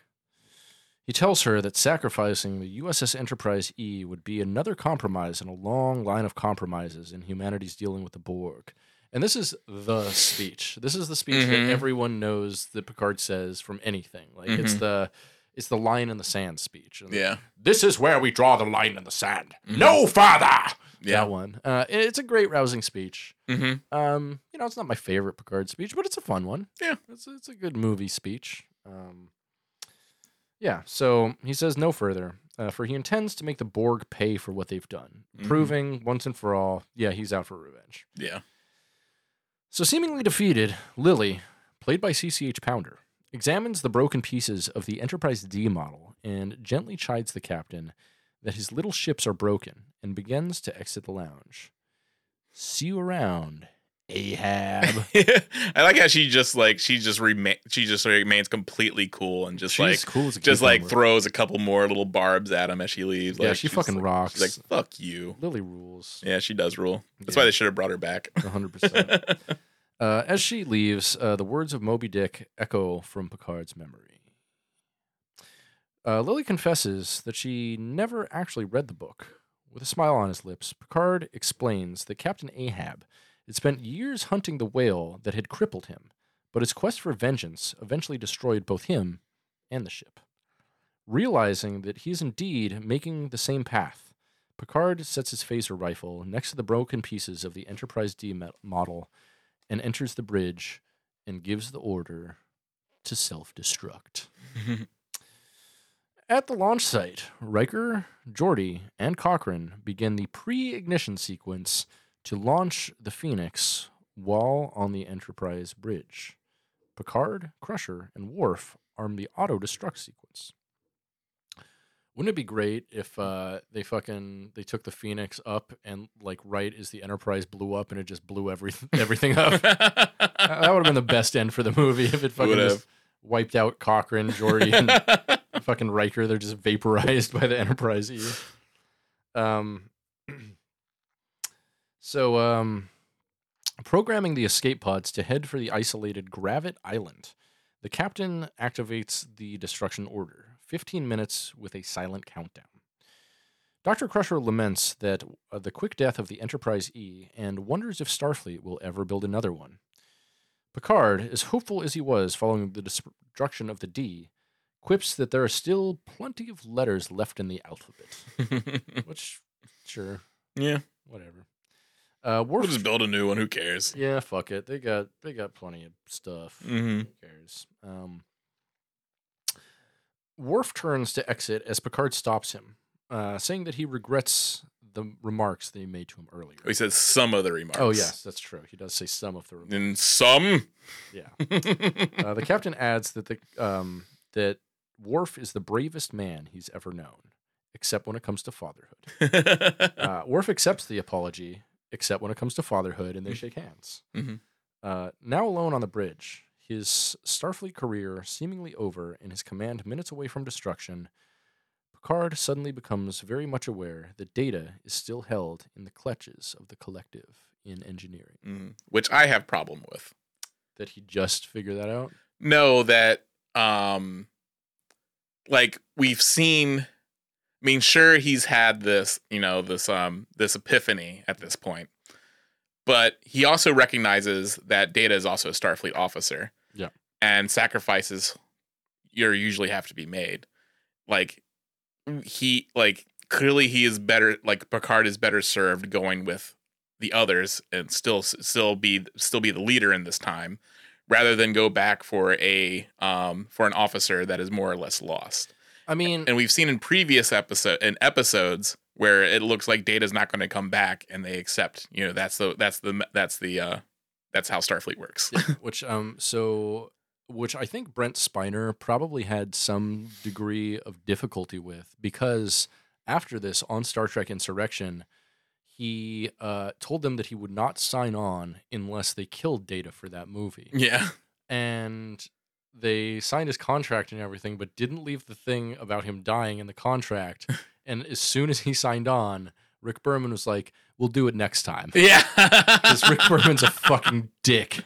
yeah. Like this would have been a good end for Data because also there's a lot of parallels with Wrath of Khan, obviously, with this film. yeah, film. 100%. and you know we you know and we're going to we would lose the um you know autistic member Mhm. of Starfleet as we lost Spock Right. and Wrath of Khan. But I mean, you could you could do so much with this, and this could be like so much more emotionally impactful than Data's actual eventual death. And Yeah, ob- yeah, yeah. because I mean, like they he could like sacrifice himself, and like in doing so, like I mean, the final moments of his life, he could be like, uh, "This is what it must feel like to sacrifice for love or something," and then he Mhm. blows up, dude. Everyone would fucking cry at that shit, right? hmm That shit would be so good, Yeah, yeah. but they didn't. But yeah, I mean, they need to take back the Enterprise still. You know, it's like, Yeah. but yeah, like yeah, I mean, I it it is weird, you know, watching him go, watching Picard go from like executing uh the member, members. crew members, and then like, oh, I gotta go get this one, Mhm. and uh, he's he's special to me. You Well, know, yeah, he's friends with Data. Yeah, but it's like, but you would he would have to you would kind of have to like realize that that it's a lost cause. Probably. And well, it, it would seem, and then like, and he's his he's required elsewhere. And it's super strange to me also that like uh he hasn't checked up on da- data at all since Yeah. since he, he- they lost him. I mean, I think he, he probably just figured he was dead. yeah, right? Which is strange that like suddenly now he's like, "Oh, fuck." Fuck, he's still alive, I guess, because I got this message in my head. It couldn't be the Borg fucking with me, because like that's how they've been messaging me before, or da- or Data is somehow, you know, um, uh, assimilated. Mhm. So. So, from the tight confines of the missile silo in Montana to the remarkable wonder of the stars, the Phoenix is launched, flown by Cochrane, Riker, and LaForge. As um, so, uh, but right before they they launch, Cochrane's like, "Oh, oh no, oh no, I don't have it. I think I lost it." And uh, Riker's like, "Fuck, we gotta, we gotta, we gotta stop the launch." And suddenly Cochrane's like, "No, no, wait, I've got it." he pulls out a little disc and uh, slips it in the I don't know CD player or whatever this thing has. or the hexagon player. yeah, it's a hexagon, and it, it's weird that they have it like right in the console, like just as they do in a fucking car. It's like, would they? Would they? No, I mean it, it looks like he, he, he Cochrane definitely put that there for his own Oh personal yeah, enjoyment. definitely. But uh, and so the the song on the disc is uh, "Magic Carpet Ride" by Yeah. Steppenwolf. Yeah, that rocks. But Yeah. yeah, but No, just just it just it no just one's gonna be listening to that dog shit a hundred years after it was made. yeah, I know. It, it is funny. Like all of his uh, his music tastes are a hundred years old, and it is interesting. Like um, James Cromwell said, Zefram Cochrane is the character that's most like himself that he's played. So that so that means He probably really likes that music. Yeah, because if because uh, we've determined Zefram Cochrane is a Zoomer, and so he's he's probably playing like hundred gecs or something like that. yeah, he's playing like fucking hyper pop or some Bad Bunny. Yeah, some shit I don't- yeah, he's- It's just like, all right, let's listen to some reggaeton. Everybody puts on some Pitbull. And they're like, what the fuck is this? This sounds like cruise ship It's music. like, what the fuck? You can't jam to this. And he's like, he's like, oh, this bussin', no cap. and they're just like, like Riker and Geordi share a concern. Looks like, oh my god, he's an idiot. Um, so, uh, as the Phoenix soars above the Earth's atmosphere, the craft's occupants prepare to engage warp, and Cochrane marvels at the experience. LaForge tells Cochrane that he ain't seen nothing yet. Ain't seen nothing yet. Meow, meow, baby. uh, so, escorting Lily, played by CCH Pounder, Mhm. to her escape pod, uh, Picard hands her a pad containing orders for Commander Riker, informing him and their crew on the surface to find a quiet corner of North America and to stay out of history's way. Uh, Lily realizes that the captain has no intention of leaving the ship, and he admits that he must risk his life to save Data. Accepting his decision, Lily, played by CCH Pounder, tells Picard to go find his friend and boards her pod as dozens of escape craft disengage from the Enterprise and travel towards Earth. At this point, why aren't the Borg entering the escape craft? Yeah. Yeah. It seems like they just stopped their stop their uh their uh trying to gain new ground. Yeah, it's like they definitely hear from the computer that the self destruct sequence is happening, Mm-hmm. but they're. You think they would be more tied into the ship's systems, You think. and also the fact that they just destroyed what what the plan that they had, hmm which is it. And it's also funny they added like the fact that they were calling the Borg from the Delta Quadrant because to set it up for the Borg uh, for Voyager. True. uh, and um but also like even like the Delta Quadrant still they wouldn't get there like come for another seventy years. Um, the the Borg reinforcements. Yeah, Um, no, transwarp conduits. no. yeah, Yeah. Transwarp of yeah, The, but trans- the transwarp conduits go like straight from Delta Quadrant into the Alpha Quadrant. yeah. Yeah, they definitely have transport qua- Mhm. transport conduits all over. Yeah, the Borg can. I, I don't. I don't. Yeah, uh, spend much time thinking about like how did the Borg get anywhere so fast because it's explained they have transport conduits Yeah. fucking everywhere, Mhm. and also like Borg space is like half of the Delta Quadrant. Mhm. So, I don't know. Um, so Picard, like, yeah, like, because Borg space extends to the very precipice of the Delta Quadrant, which is the precipice of the Beta Quadrant, which is Mhm. like the very uh, north side, I guess, of um, like the Klingon Empire. Mhm. And so the, the Borg really aren't that far away. yeah, Uh, unless you go like, because they were launched, uh, Voyager was launched into far Borg space, so Mhm. which is like almost as far I don't know north as uh, Dominion space. Mm. I was looking at a fucking map for like an hour while I was high the other day. That was pretty cool. so I, I know where I that it. uh, so Picard advances to engineering, where he comes face to face finally with the Borg Queen. She recalls the last time they met during his assimilation and presents him with a new data whose face is now partially human, which is, he looks really cool with this. He looks Mhm. very like like he's in a goth video or something. he does look pretty sick. hmm Picard attempts to parlay for the android's release, but it is no use. After deactivating the self destruct sequence, Data enters the encryption code into a computer, effectively giving the Borg Queen command of the Enterprise. Data stands at the Queen's side, telling her that Picard would be, quote, an excellent drone, unquote, as Borg drones take hold of the captain. As the Phoenix prepares to jump to warp, Data targets the warp ship with quantum torpedoes. After they are launched, a delighted Borg Queen gleefully taunts the captain about the imminent death of humanity's future, thinking the Borg will be victorious. Not noticing Data quietly moving towards a plasma coolant tank behind her. Uh oh. It is interesting that um that another like Picard offers himself to become Locutus again. Yeah, because that's not going to end up well for anybody. Yeah, like okay, you did Wolf three five nine, homie. Like Yeah, you did the most destructive battle in Starfleet history. Yeah. a- again, why he should have just fucking left. right. like it's like no, like you are obviously an asset. Like Data is also an asset, which is why it's better that he be destroyed than fall into the hands of the Borg. 100%. And and why you should have left and and uh, with Yep. everyone else. It's it's absolutely uncanny how everything turns out good in the end. for yeah, I know. It's like Picard makes some of the worst and dumbest decisions you could possibly make, yes. and it still ends up fine. And what and really what is what is the Borg Queen's plot plan at this point? Like her her plan's been her, her plan's been fucked. Well, I mean, she just ultimately, I think she just wanted to fuck Picard and Data, and she's done that, right? Oh yeah. Maybe both at the same time. Ooh, that's true. Yeah. D- yeah. But we both we know neither of them's a good fuck though. So Mm. does she just not know what sex is? But the supposed to be? Borg versions of them are probably better. maybe, maybe, maybe, maybe, yeah, maybe the Borg make you a good fuck. Who knows? Yeah. So, um, mockingly uh, repeating the Borg mantra to the Queen. Oh, sorry. Um, so strapped down to a surgical table, Picard can only watch in horror as the torpedoes bear down on the Phoenix until they finally miss. And both the horrified Queen and smirking Captain realize that Data has deceived the Borg, not joined them. Mm-hmm. Mockingly repeating the Borg mantra to the Queen, uh, Data thrusts his fist into the tank, enveloping him in the deadly gas as Picard scrambles for cover. Just below him, the Queen grabs hold of his foot, impeding his climb up a rope to safety. Picard struggles against her grip until Data, his new skin dissolved, emerges from the plasma and pulls the Borg Queen into it. Which is pretty fucking sick. Pretty sick.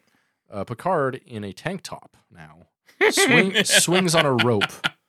And so I thought this scene He was really an- wants to show off his biceps. yeah, I thought the scene was an insurrection, and it's like my least favorite action. he does thing. do some uh, swinging and He insurrection. does, he does, but it's not this one because this one was the one where steams everywhere and shit. Yeah. Um, yeah. So screaming in pain and rage, the Borg Queen's flesh quickly disintegrates. With her control of the Borg on the Enterprise destabilized, drones all over the ship collapse and die. So this makes me wonder why why do you keep organic skin and stuff for the Borg? Like they can It's part of their components. Like they they talk about how like they require still require them. it, it doesn't make sense though that they can like exist in space, which would, you know, in a Yeah, oh, yeah. vacuum like crush all of your internal organs. It would free yeah, it would and freeze, freeze your skin. It- Yeah. yeah, and so like skin is an organ that is required for certain reasons. And also, it mentions earlier in the film that the Borg keep their ships at 31.8 degrees Celsius, I think, Mhm. Which uh, corresponds to like 89 degrees. It's fucking hot. Yeah. And so they need it like hot for some reason. Yeah, that's never really explained. Also considering like I always feel like they're like they kind of exist in a state of death almost, like zombies. They, they And- are undead. And so like you think like if they were if their if their flesh could degrade in some way, like heat would be the worst thing for it. Yeah, like it would just like it would just get all stinky and just like smell like rotting meat. and maybe there. that's why they look so gross all the time and their skin's Yeah. like gray and stuff. But yeah, I agree. Like them being able to withstand the vacuum of space doesn't make sense. No, it really. doesn't. so as much as I love that scene, I feel like that scene really throws a wrench into the entirety of like the Borg and their physical abilities. Yeah. So I don't know. So um, as the Phoenix drops out of Worf and begins to return Worf. to Earth, warp, warp, warp, warp five. Uh, Picard vents the plasma from engineering and descends to the deck, which is littered with Borg corpses. hmm Uh, finding the metallic skeletal remains of the Borg Queen still clinging to life, Picard breaks her spinal column and terminates her once and for all, finally allowing him some form of closure. But she's not gone yet, folks. Uh, the captain finds Data not far away, knowing that the melting of his Borg given human skin has left some of his inner circuits revealed, but caused no real damage. He quips that he probably doesn't feel as bad as he might look.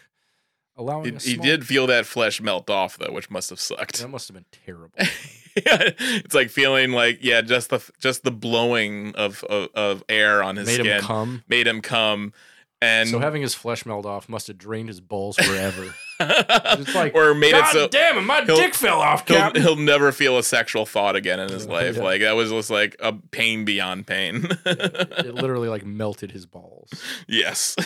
Um, the android expresses a sense of sadness at the death of the unique Borg Queen and the glimpse of humanity she brought him. Mhm. He admits that he was tempted by her offer uh, of humanity for a mere 0.68 seconds, but also notes that this involved much more deliberation than the captain might suspect, and for an android, it felt like eternity. Mhm.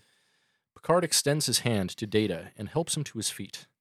They both take a look at the Borg assimilated, uh, the Borg assimilated engineering, and leave the room together. Back in Montana, a crowd of observers, including Cochrane, Lily, played by CCH Pounder, Picard, and the other human members of the Enterprise uh, senior staff, watch the historic landing of the first extraterrestrial craft to openly and publicly visit Earth.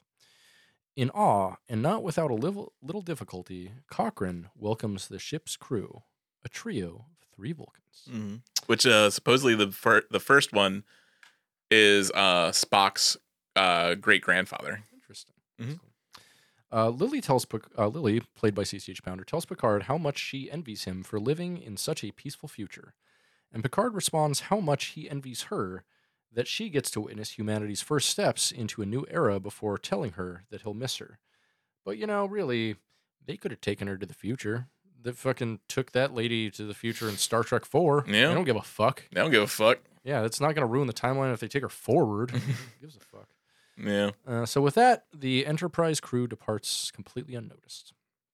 Aboard the ship, Worf tells Picard that the Enterprise's warp signature was obscured by the moon's gravitational field, and thus How? was not detected by the Vulcans. I don't know, man. I'm like This is one of the dumbest. It's like they didn't, they didn't need to do this. They didn't need this line, but this is like techno babble that makes me go, "Why?" Yeah, I would have just assumed that like uh the Enterprise being a advanced ship from the future could somehow use like other advanced means to obscure their their, ta- their warp signatures from from ancient Vulcan. Or, stra- or straight up, it's the newest ship in the fleet, An Mhm. older ship in the fleet, the Defiant, already has cloaking technology. Yeah. Why can't the Enterprise E?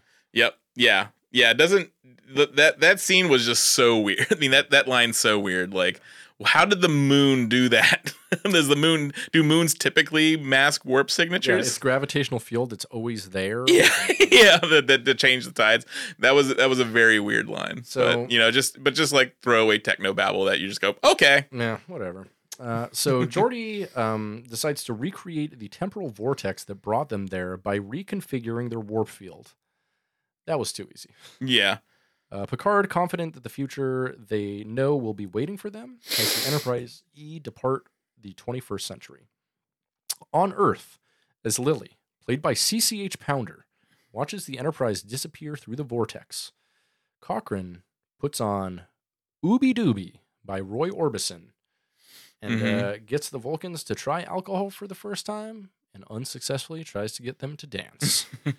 End of movie. woohoo. Yeah. So, uh, how how'd you like it? What do you think of Star Trek: First Contact, Pat? Well, you know, it's uh, it's okay. It's okay. You know, it's the best, the definitely the best TNG movie. true. Um, you know, I have some problems with the plot holes. Plot holes, characterizations, I'd say, more than anything. characterizations uh yeah the characterizations like it's a gross misunderstanding of of picard's character Yeah. and um and really it's there for drama but i feel like drama could have been ha- made in different ways Mhm. with this with this whole with this whole um with this uh with this movie you know um you know maybe have like a more of a lure of picard you know just being called into it and then him fighting that urge um but yeah is is the way the way he's pretty much genocidal and and just like and the racism that he has for the borg Mhm. that's that's typically you would see from like you know kirk Worf. yeah or, or kirk you know towards towards the klingons or something and um it, it was it's it's very weird but it is admittedly it is a fun movie It's incredibly fun. it's very fun james cromwell is excellent in it These rules. like i i wish that's why i wish um I wish there was more James Cromwell. Like he, Yes. he's not in the film enough, in my opinion. he isn't and um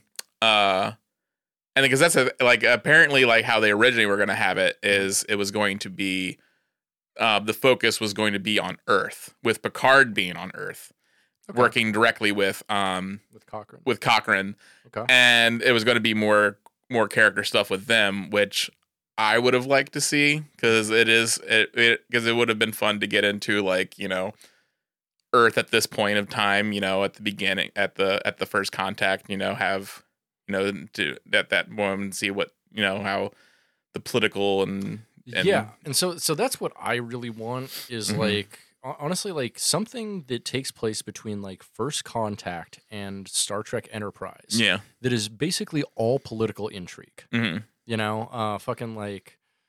Yeah, just like pre-Federation or or early The- Federation stuff. Like yeah honestly, the beginning days of of of how of Vulcan like setting up um Mm. um bases and stuff and like I mean, working that would with be cool. But honestly, you know, it would be the coolest, sickest shit of all time. Hmm.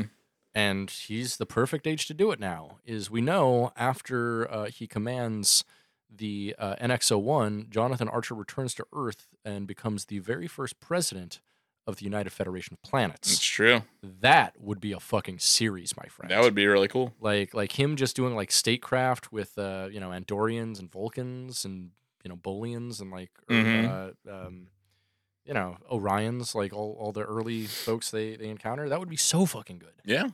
And we just love Daddy Archer, baby. Yeah. Love Daddy Archer. And they could bring back Big Show Yeah, and they could uh, as as the Orion slaver. Yeah. they could uh, they could also bring back uh, Trip Tucker. yeah. Oh, Oh. no. Oh Oh no. no.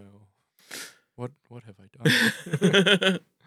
but yeah, but it is an enjoyable movie. It's Uh-huh. it's just sad that the TNG movies just go downhill after this. Like Right. Insurrection looks embarrassing, oh yes. and um and Nemesis is just just flat out bad, and Mhm. um and then we get Picard, so it's just like it's it's a it's a slog from Yeah. then on, Yeah. and this was definitely the peak that it reached. A hundred percent. Like in I I could I can see an argument that either this, Star Trek Two, or Star Trek Four are the best Star Trek films. hmm I can't see an argument for any of the other ones. I mean, I guess the Kelvin films, but I almost consider those something entirely different. They are kind of different. I mean, Yeah. I mean, Beyond, I think, is a really excellent movie, but it is hard It to. is very different to to even compare them to. It a- is- it a is- film like Voyage Home or, or First Contact. but it did it did restore my faith in the Kelvin movies Fair. and made me want to see another one after yeah, I watched it. I mean, it. Star Trek Four. Like, I do want a Star Trek Four very bad. oh yeah, like yeah. I mean, because after I saw Into Darkness, Mhm. I was just like, I don't give a fuck about this, and like, and Yeah. that's why when I when uh start when Beyond initially came out, I ignored it. Yeah. I- mean, 'cause, like, also do, the 'cause tr- you're the- like, oh, it's the the fucking guy from Fast and Furious. Why would I watch that? Yeah, and and the trailer uh fe- heavily featured sabotage, and you know by Which- Beastie Boys. you know they've overplayed it, but like the first the first two, Star Trek 2009 when they first play Sabotage, Mhm. that's a vibe. Like th- it's a cool moment, and you're like, Mhm. yeah. But then they do it in the second one, you're like, oh no. and then the the back in the third one, you're like, oh come on now. Yeah, it was it was featured heavily in the trailer, and the trailer made it look like a completely different movie. That I was just like, no, that probably gonna suck, and I I ignored it. Yeah. And then like I ended up just like watching it a- uh, after it had fully been released to streaming. I'm like, oh my god, this movie's actually excellent. Yeah, it was great in the theaters. Mhm. Kind of Yeah, I missed it in theaters. Yeah, but it was it's it, it definitely was like made me want to see a fourth film where, but. But yeah, I mean, I would definitely say like this is definitely the peak for the TNG cast, and you know, I'm hoping, you know, it, it you know, we hope against hope for Picard season three that this is kind of like a redo for the films, Mhm. like bringing back all the r- original cast for one last romp, and you you know, we're all hoping, you know, it's going. I mean, for something good to come out of it, Mhm. but And also, like one thing that I do want to point out, um, like this movie is proof positive that a project relies first and foremost on its writing more than anything Mhm. else. Because this movie has basically the exact same creative and technical team of Star Trek Insurrection. But mm, this one is fucking superior in every Oh, yeah, single absolutely. aspect, specifically because it just has a better script. Even though it's written by the same people, the script Mhm. is better. Yeah, and I, I do feel like someone went and messed with the plot a little just because like we do have some excellent Picard scenes.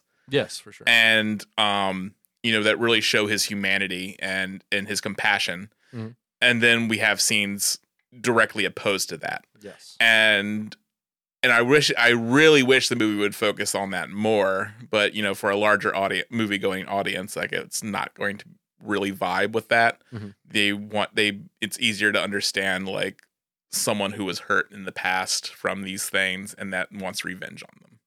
Fair. And that and and they don't quit like to un, to see Picard as he is, you know, someone who is like who has this this depth of understanding and um and compassionate who's compassionate and wants and not only wants the better the betterment of humanity but everyone else like it Mhm. would seem weird that he would have like in it start start off this film with with this like with this um you know this like forgiveness. And and and not wanting to just fucking like blast a crater in the ground and leave nothing left behind.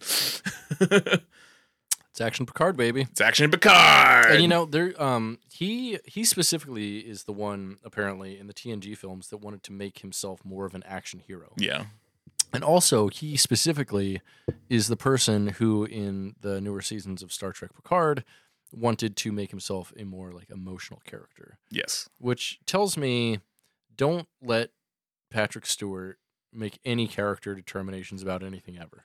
No, and yeah, that's the thing about him because when you when you s- te- tell someone to describe Patrick Stewart, you would immediately think like, oh, of course, he's a Shakespearean actor. Mhm. He's very cultured. He's like this. He's very intelligent. And He can't. He's not a good horse rider, though. Apparently, not, yeah, not a good horse rider. Like, quoting your girlfriend. Yes, I, don't know, I, yeah. don't, I don't even know, man. yeah, me neither. I, I hate horses. yeah. Like the only I, I, thing I, know terrify. about horses, like the, the most I've most exposure I've had to horses is I watch the Mr. Hands video pretty often.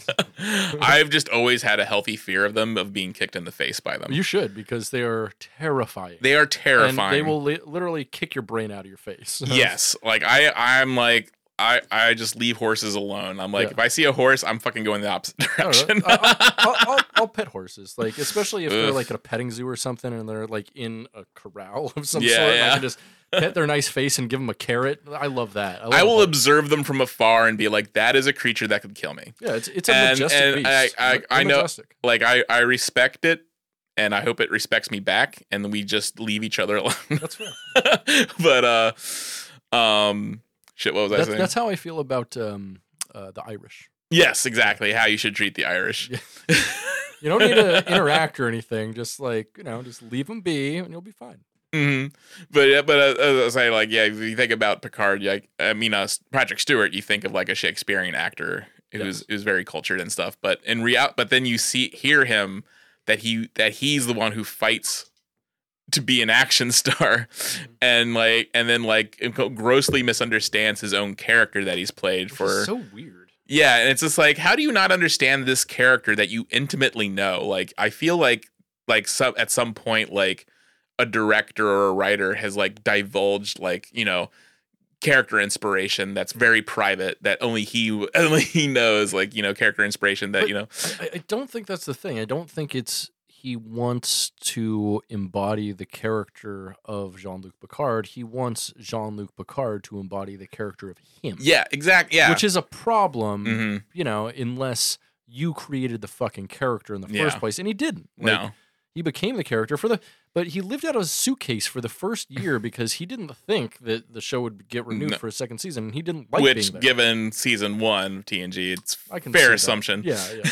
but like but yeah it is it is interesting but um yeah we'll see we'll see how like uh the card comes out. Like see if it's going to be more of just like just just gross violence and inhumanity towards each other or maybe a resurgence a feeling of camaraderie and Yeah, if uh I think the best thing they could possibly do is do an absolute fucking bait and switch and uh make Amanda Plummer like some kind of lawyer and do 10 episodes of like a, a space court drama Mm. where fucking like Picard has to defend like uh you know, fucking Dr. Crusher against accusations of genocide or something.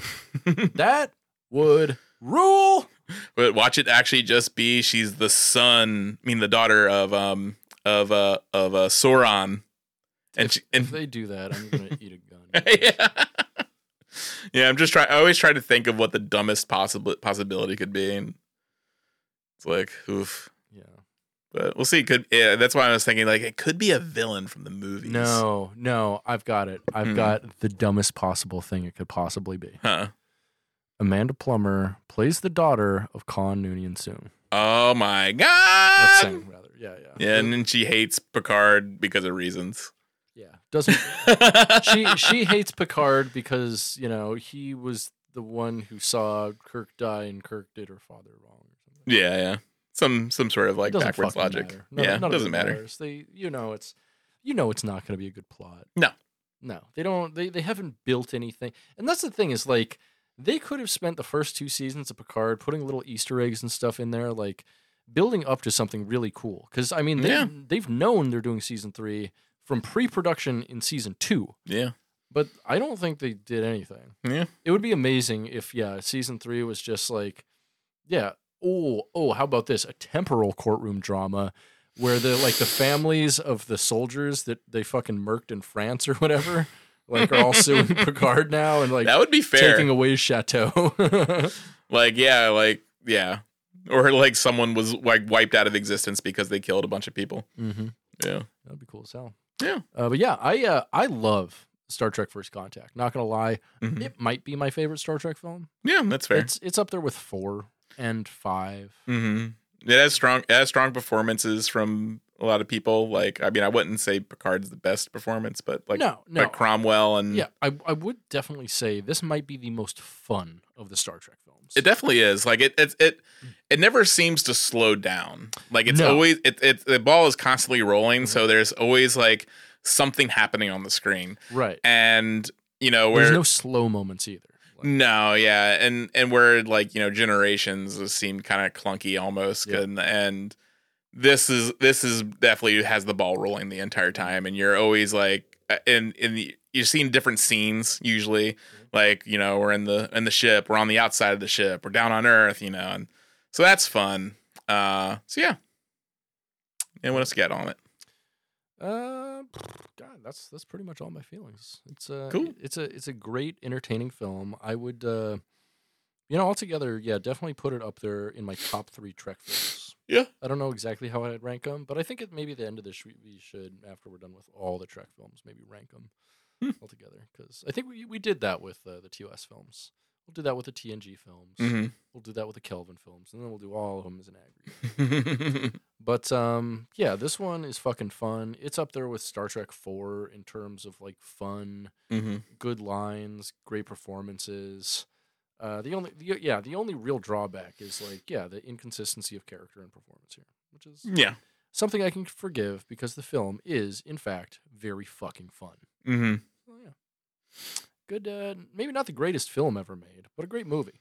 Yeah, and it's also a good um, you know, uh, inaugural run from Frakes. Great inaugural run. Fucking awesome soundtrack by Jerry Goldsmith. Yeah, the soundtrack. Yeah, I The mean, soundtrack is great. We didn't talk about it at all, unfortunately. No. I had a couple notes here and there that like this this is a bu- this is fucking slaps. This music. Oh yeah, like the once like yeah, once I got it start uh, hit play and the music started, I'm like, oh yeah, I fucking Yeah. love this song. yeah, it's so fucking good. And uh, I'm, I'm if I'm not mistaken, they're actually using like the opening theme that that one. Uh, they're using it in Star Trek Picard season three.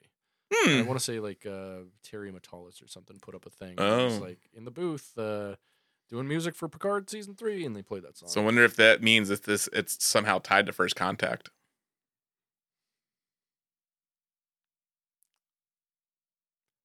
I don't see how it could be. Yeah, I mean, well, yeah, gotta think of the dumbest thing: the daughter of the Borg Queen.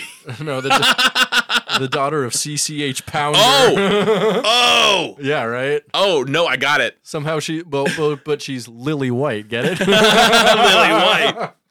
No, when um, when Data, that's why Lore's in this. When Data and the Borg Queen fucked, she had a baby, Oh shit! and it's Amanda Plummer. that's the worst plot of all time. I'm, I'm that would, I, if if that's if that's it, I'm going to like broadcast the show publicly and kill myself. you're, we're gonna go on Twitch, and you're Yeah. just gonna like you're just gonna film your suicide. yeah, that's, all there is to it, buddy. No, that that's that's now my guess. It's gonna be this. It's gonna be Data's Data and Borg Queen's daughter. Honestly, I would so not be surprised at that. Yeah. Because they've been pulling out all the stops on the data storylines that don't fucking matter. Like Mhm. basically all of season one was about like Picard dealing with Data's death in Nemesis. Yeah. Which is like he's a he's a robot. I mean, I get I get you have so many feelings for him and stuff, but like y- you lost real people too. Mm-hmm. like, come on, guy. Yeah. Like you literally have not mentioned Yar's name since like season four. and Yeah. like but like Data is the one you need to see. Come on, man. He's a computer. Yeah, and that's yeah, it's all data stories. So Mhm. yeah, yeah. I'm I'm I'm calling it now. You know, I hate that idea, but you might be right because it's such a bad fucking idea. And you said like they have the music. Yep. To, from First Contact. yeah, I mean, I just can't. I mean, what? Maybe, maybe she's like Zefram Cochrane's great, great, great, great, great, great, great granddaughter. Like after he got lost or something. Mm. I don't know. There's other You things- stole his valor. Yeah. yeah. Uh, yeah, but uh, overall, great film. Very enjoying watch. I watched it three times this week. And Jesus Christ. honestly, I liked it all three times. Like it didn't get old. Like Mm. it has so many good beats. The film is more than anything. It has incredible pacing. Yeah. Like the the movie for being two hours long goes by fucking fast. hmm Um, yeah, it's it's it's good. Cool. Good. I recommend it. Yeah, I'd give it a solid. Uh, honestly, I'm gonna go for a nine out of ten. Damn, that's Pretty, high. pretty high fucking rating. Yeah, yeah. Mm. I really like this film. I mean, it's not perfect, that's for sure, and there's many imperfections about it, but it's just fucking fun. And when it comes down to it, that's all I fucking care about. Yeah. like you, yeah, like people, movies, whatever. They can be flawed as fuck, but if they're fun, eh, Yeah. yeah. Hell yeah. I can dig it. Indeed. So, uh, with that, Mm-hmm. Captain's Log, supplemental. Thanks for joining us, Soyagers. I think it's time for us to warp away. Be well, travel safe, and you know what?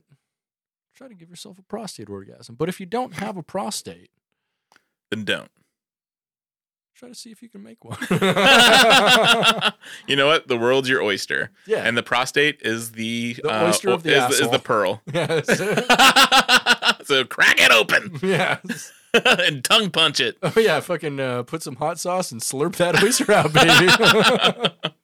Ugh. uh, All right. Well, thanks for checking with the soy boys, girls, and other worldly beans. sorry, yeeks.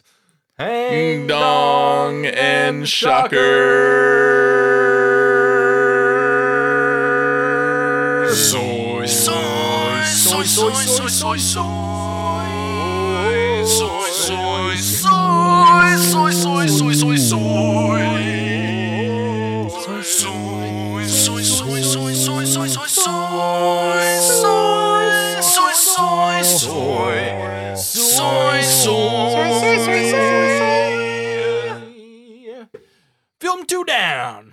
with the TNG film. Hell yeah.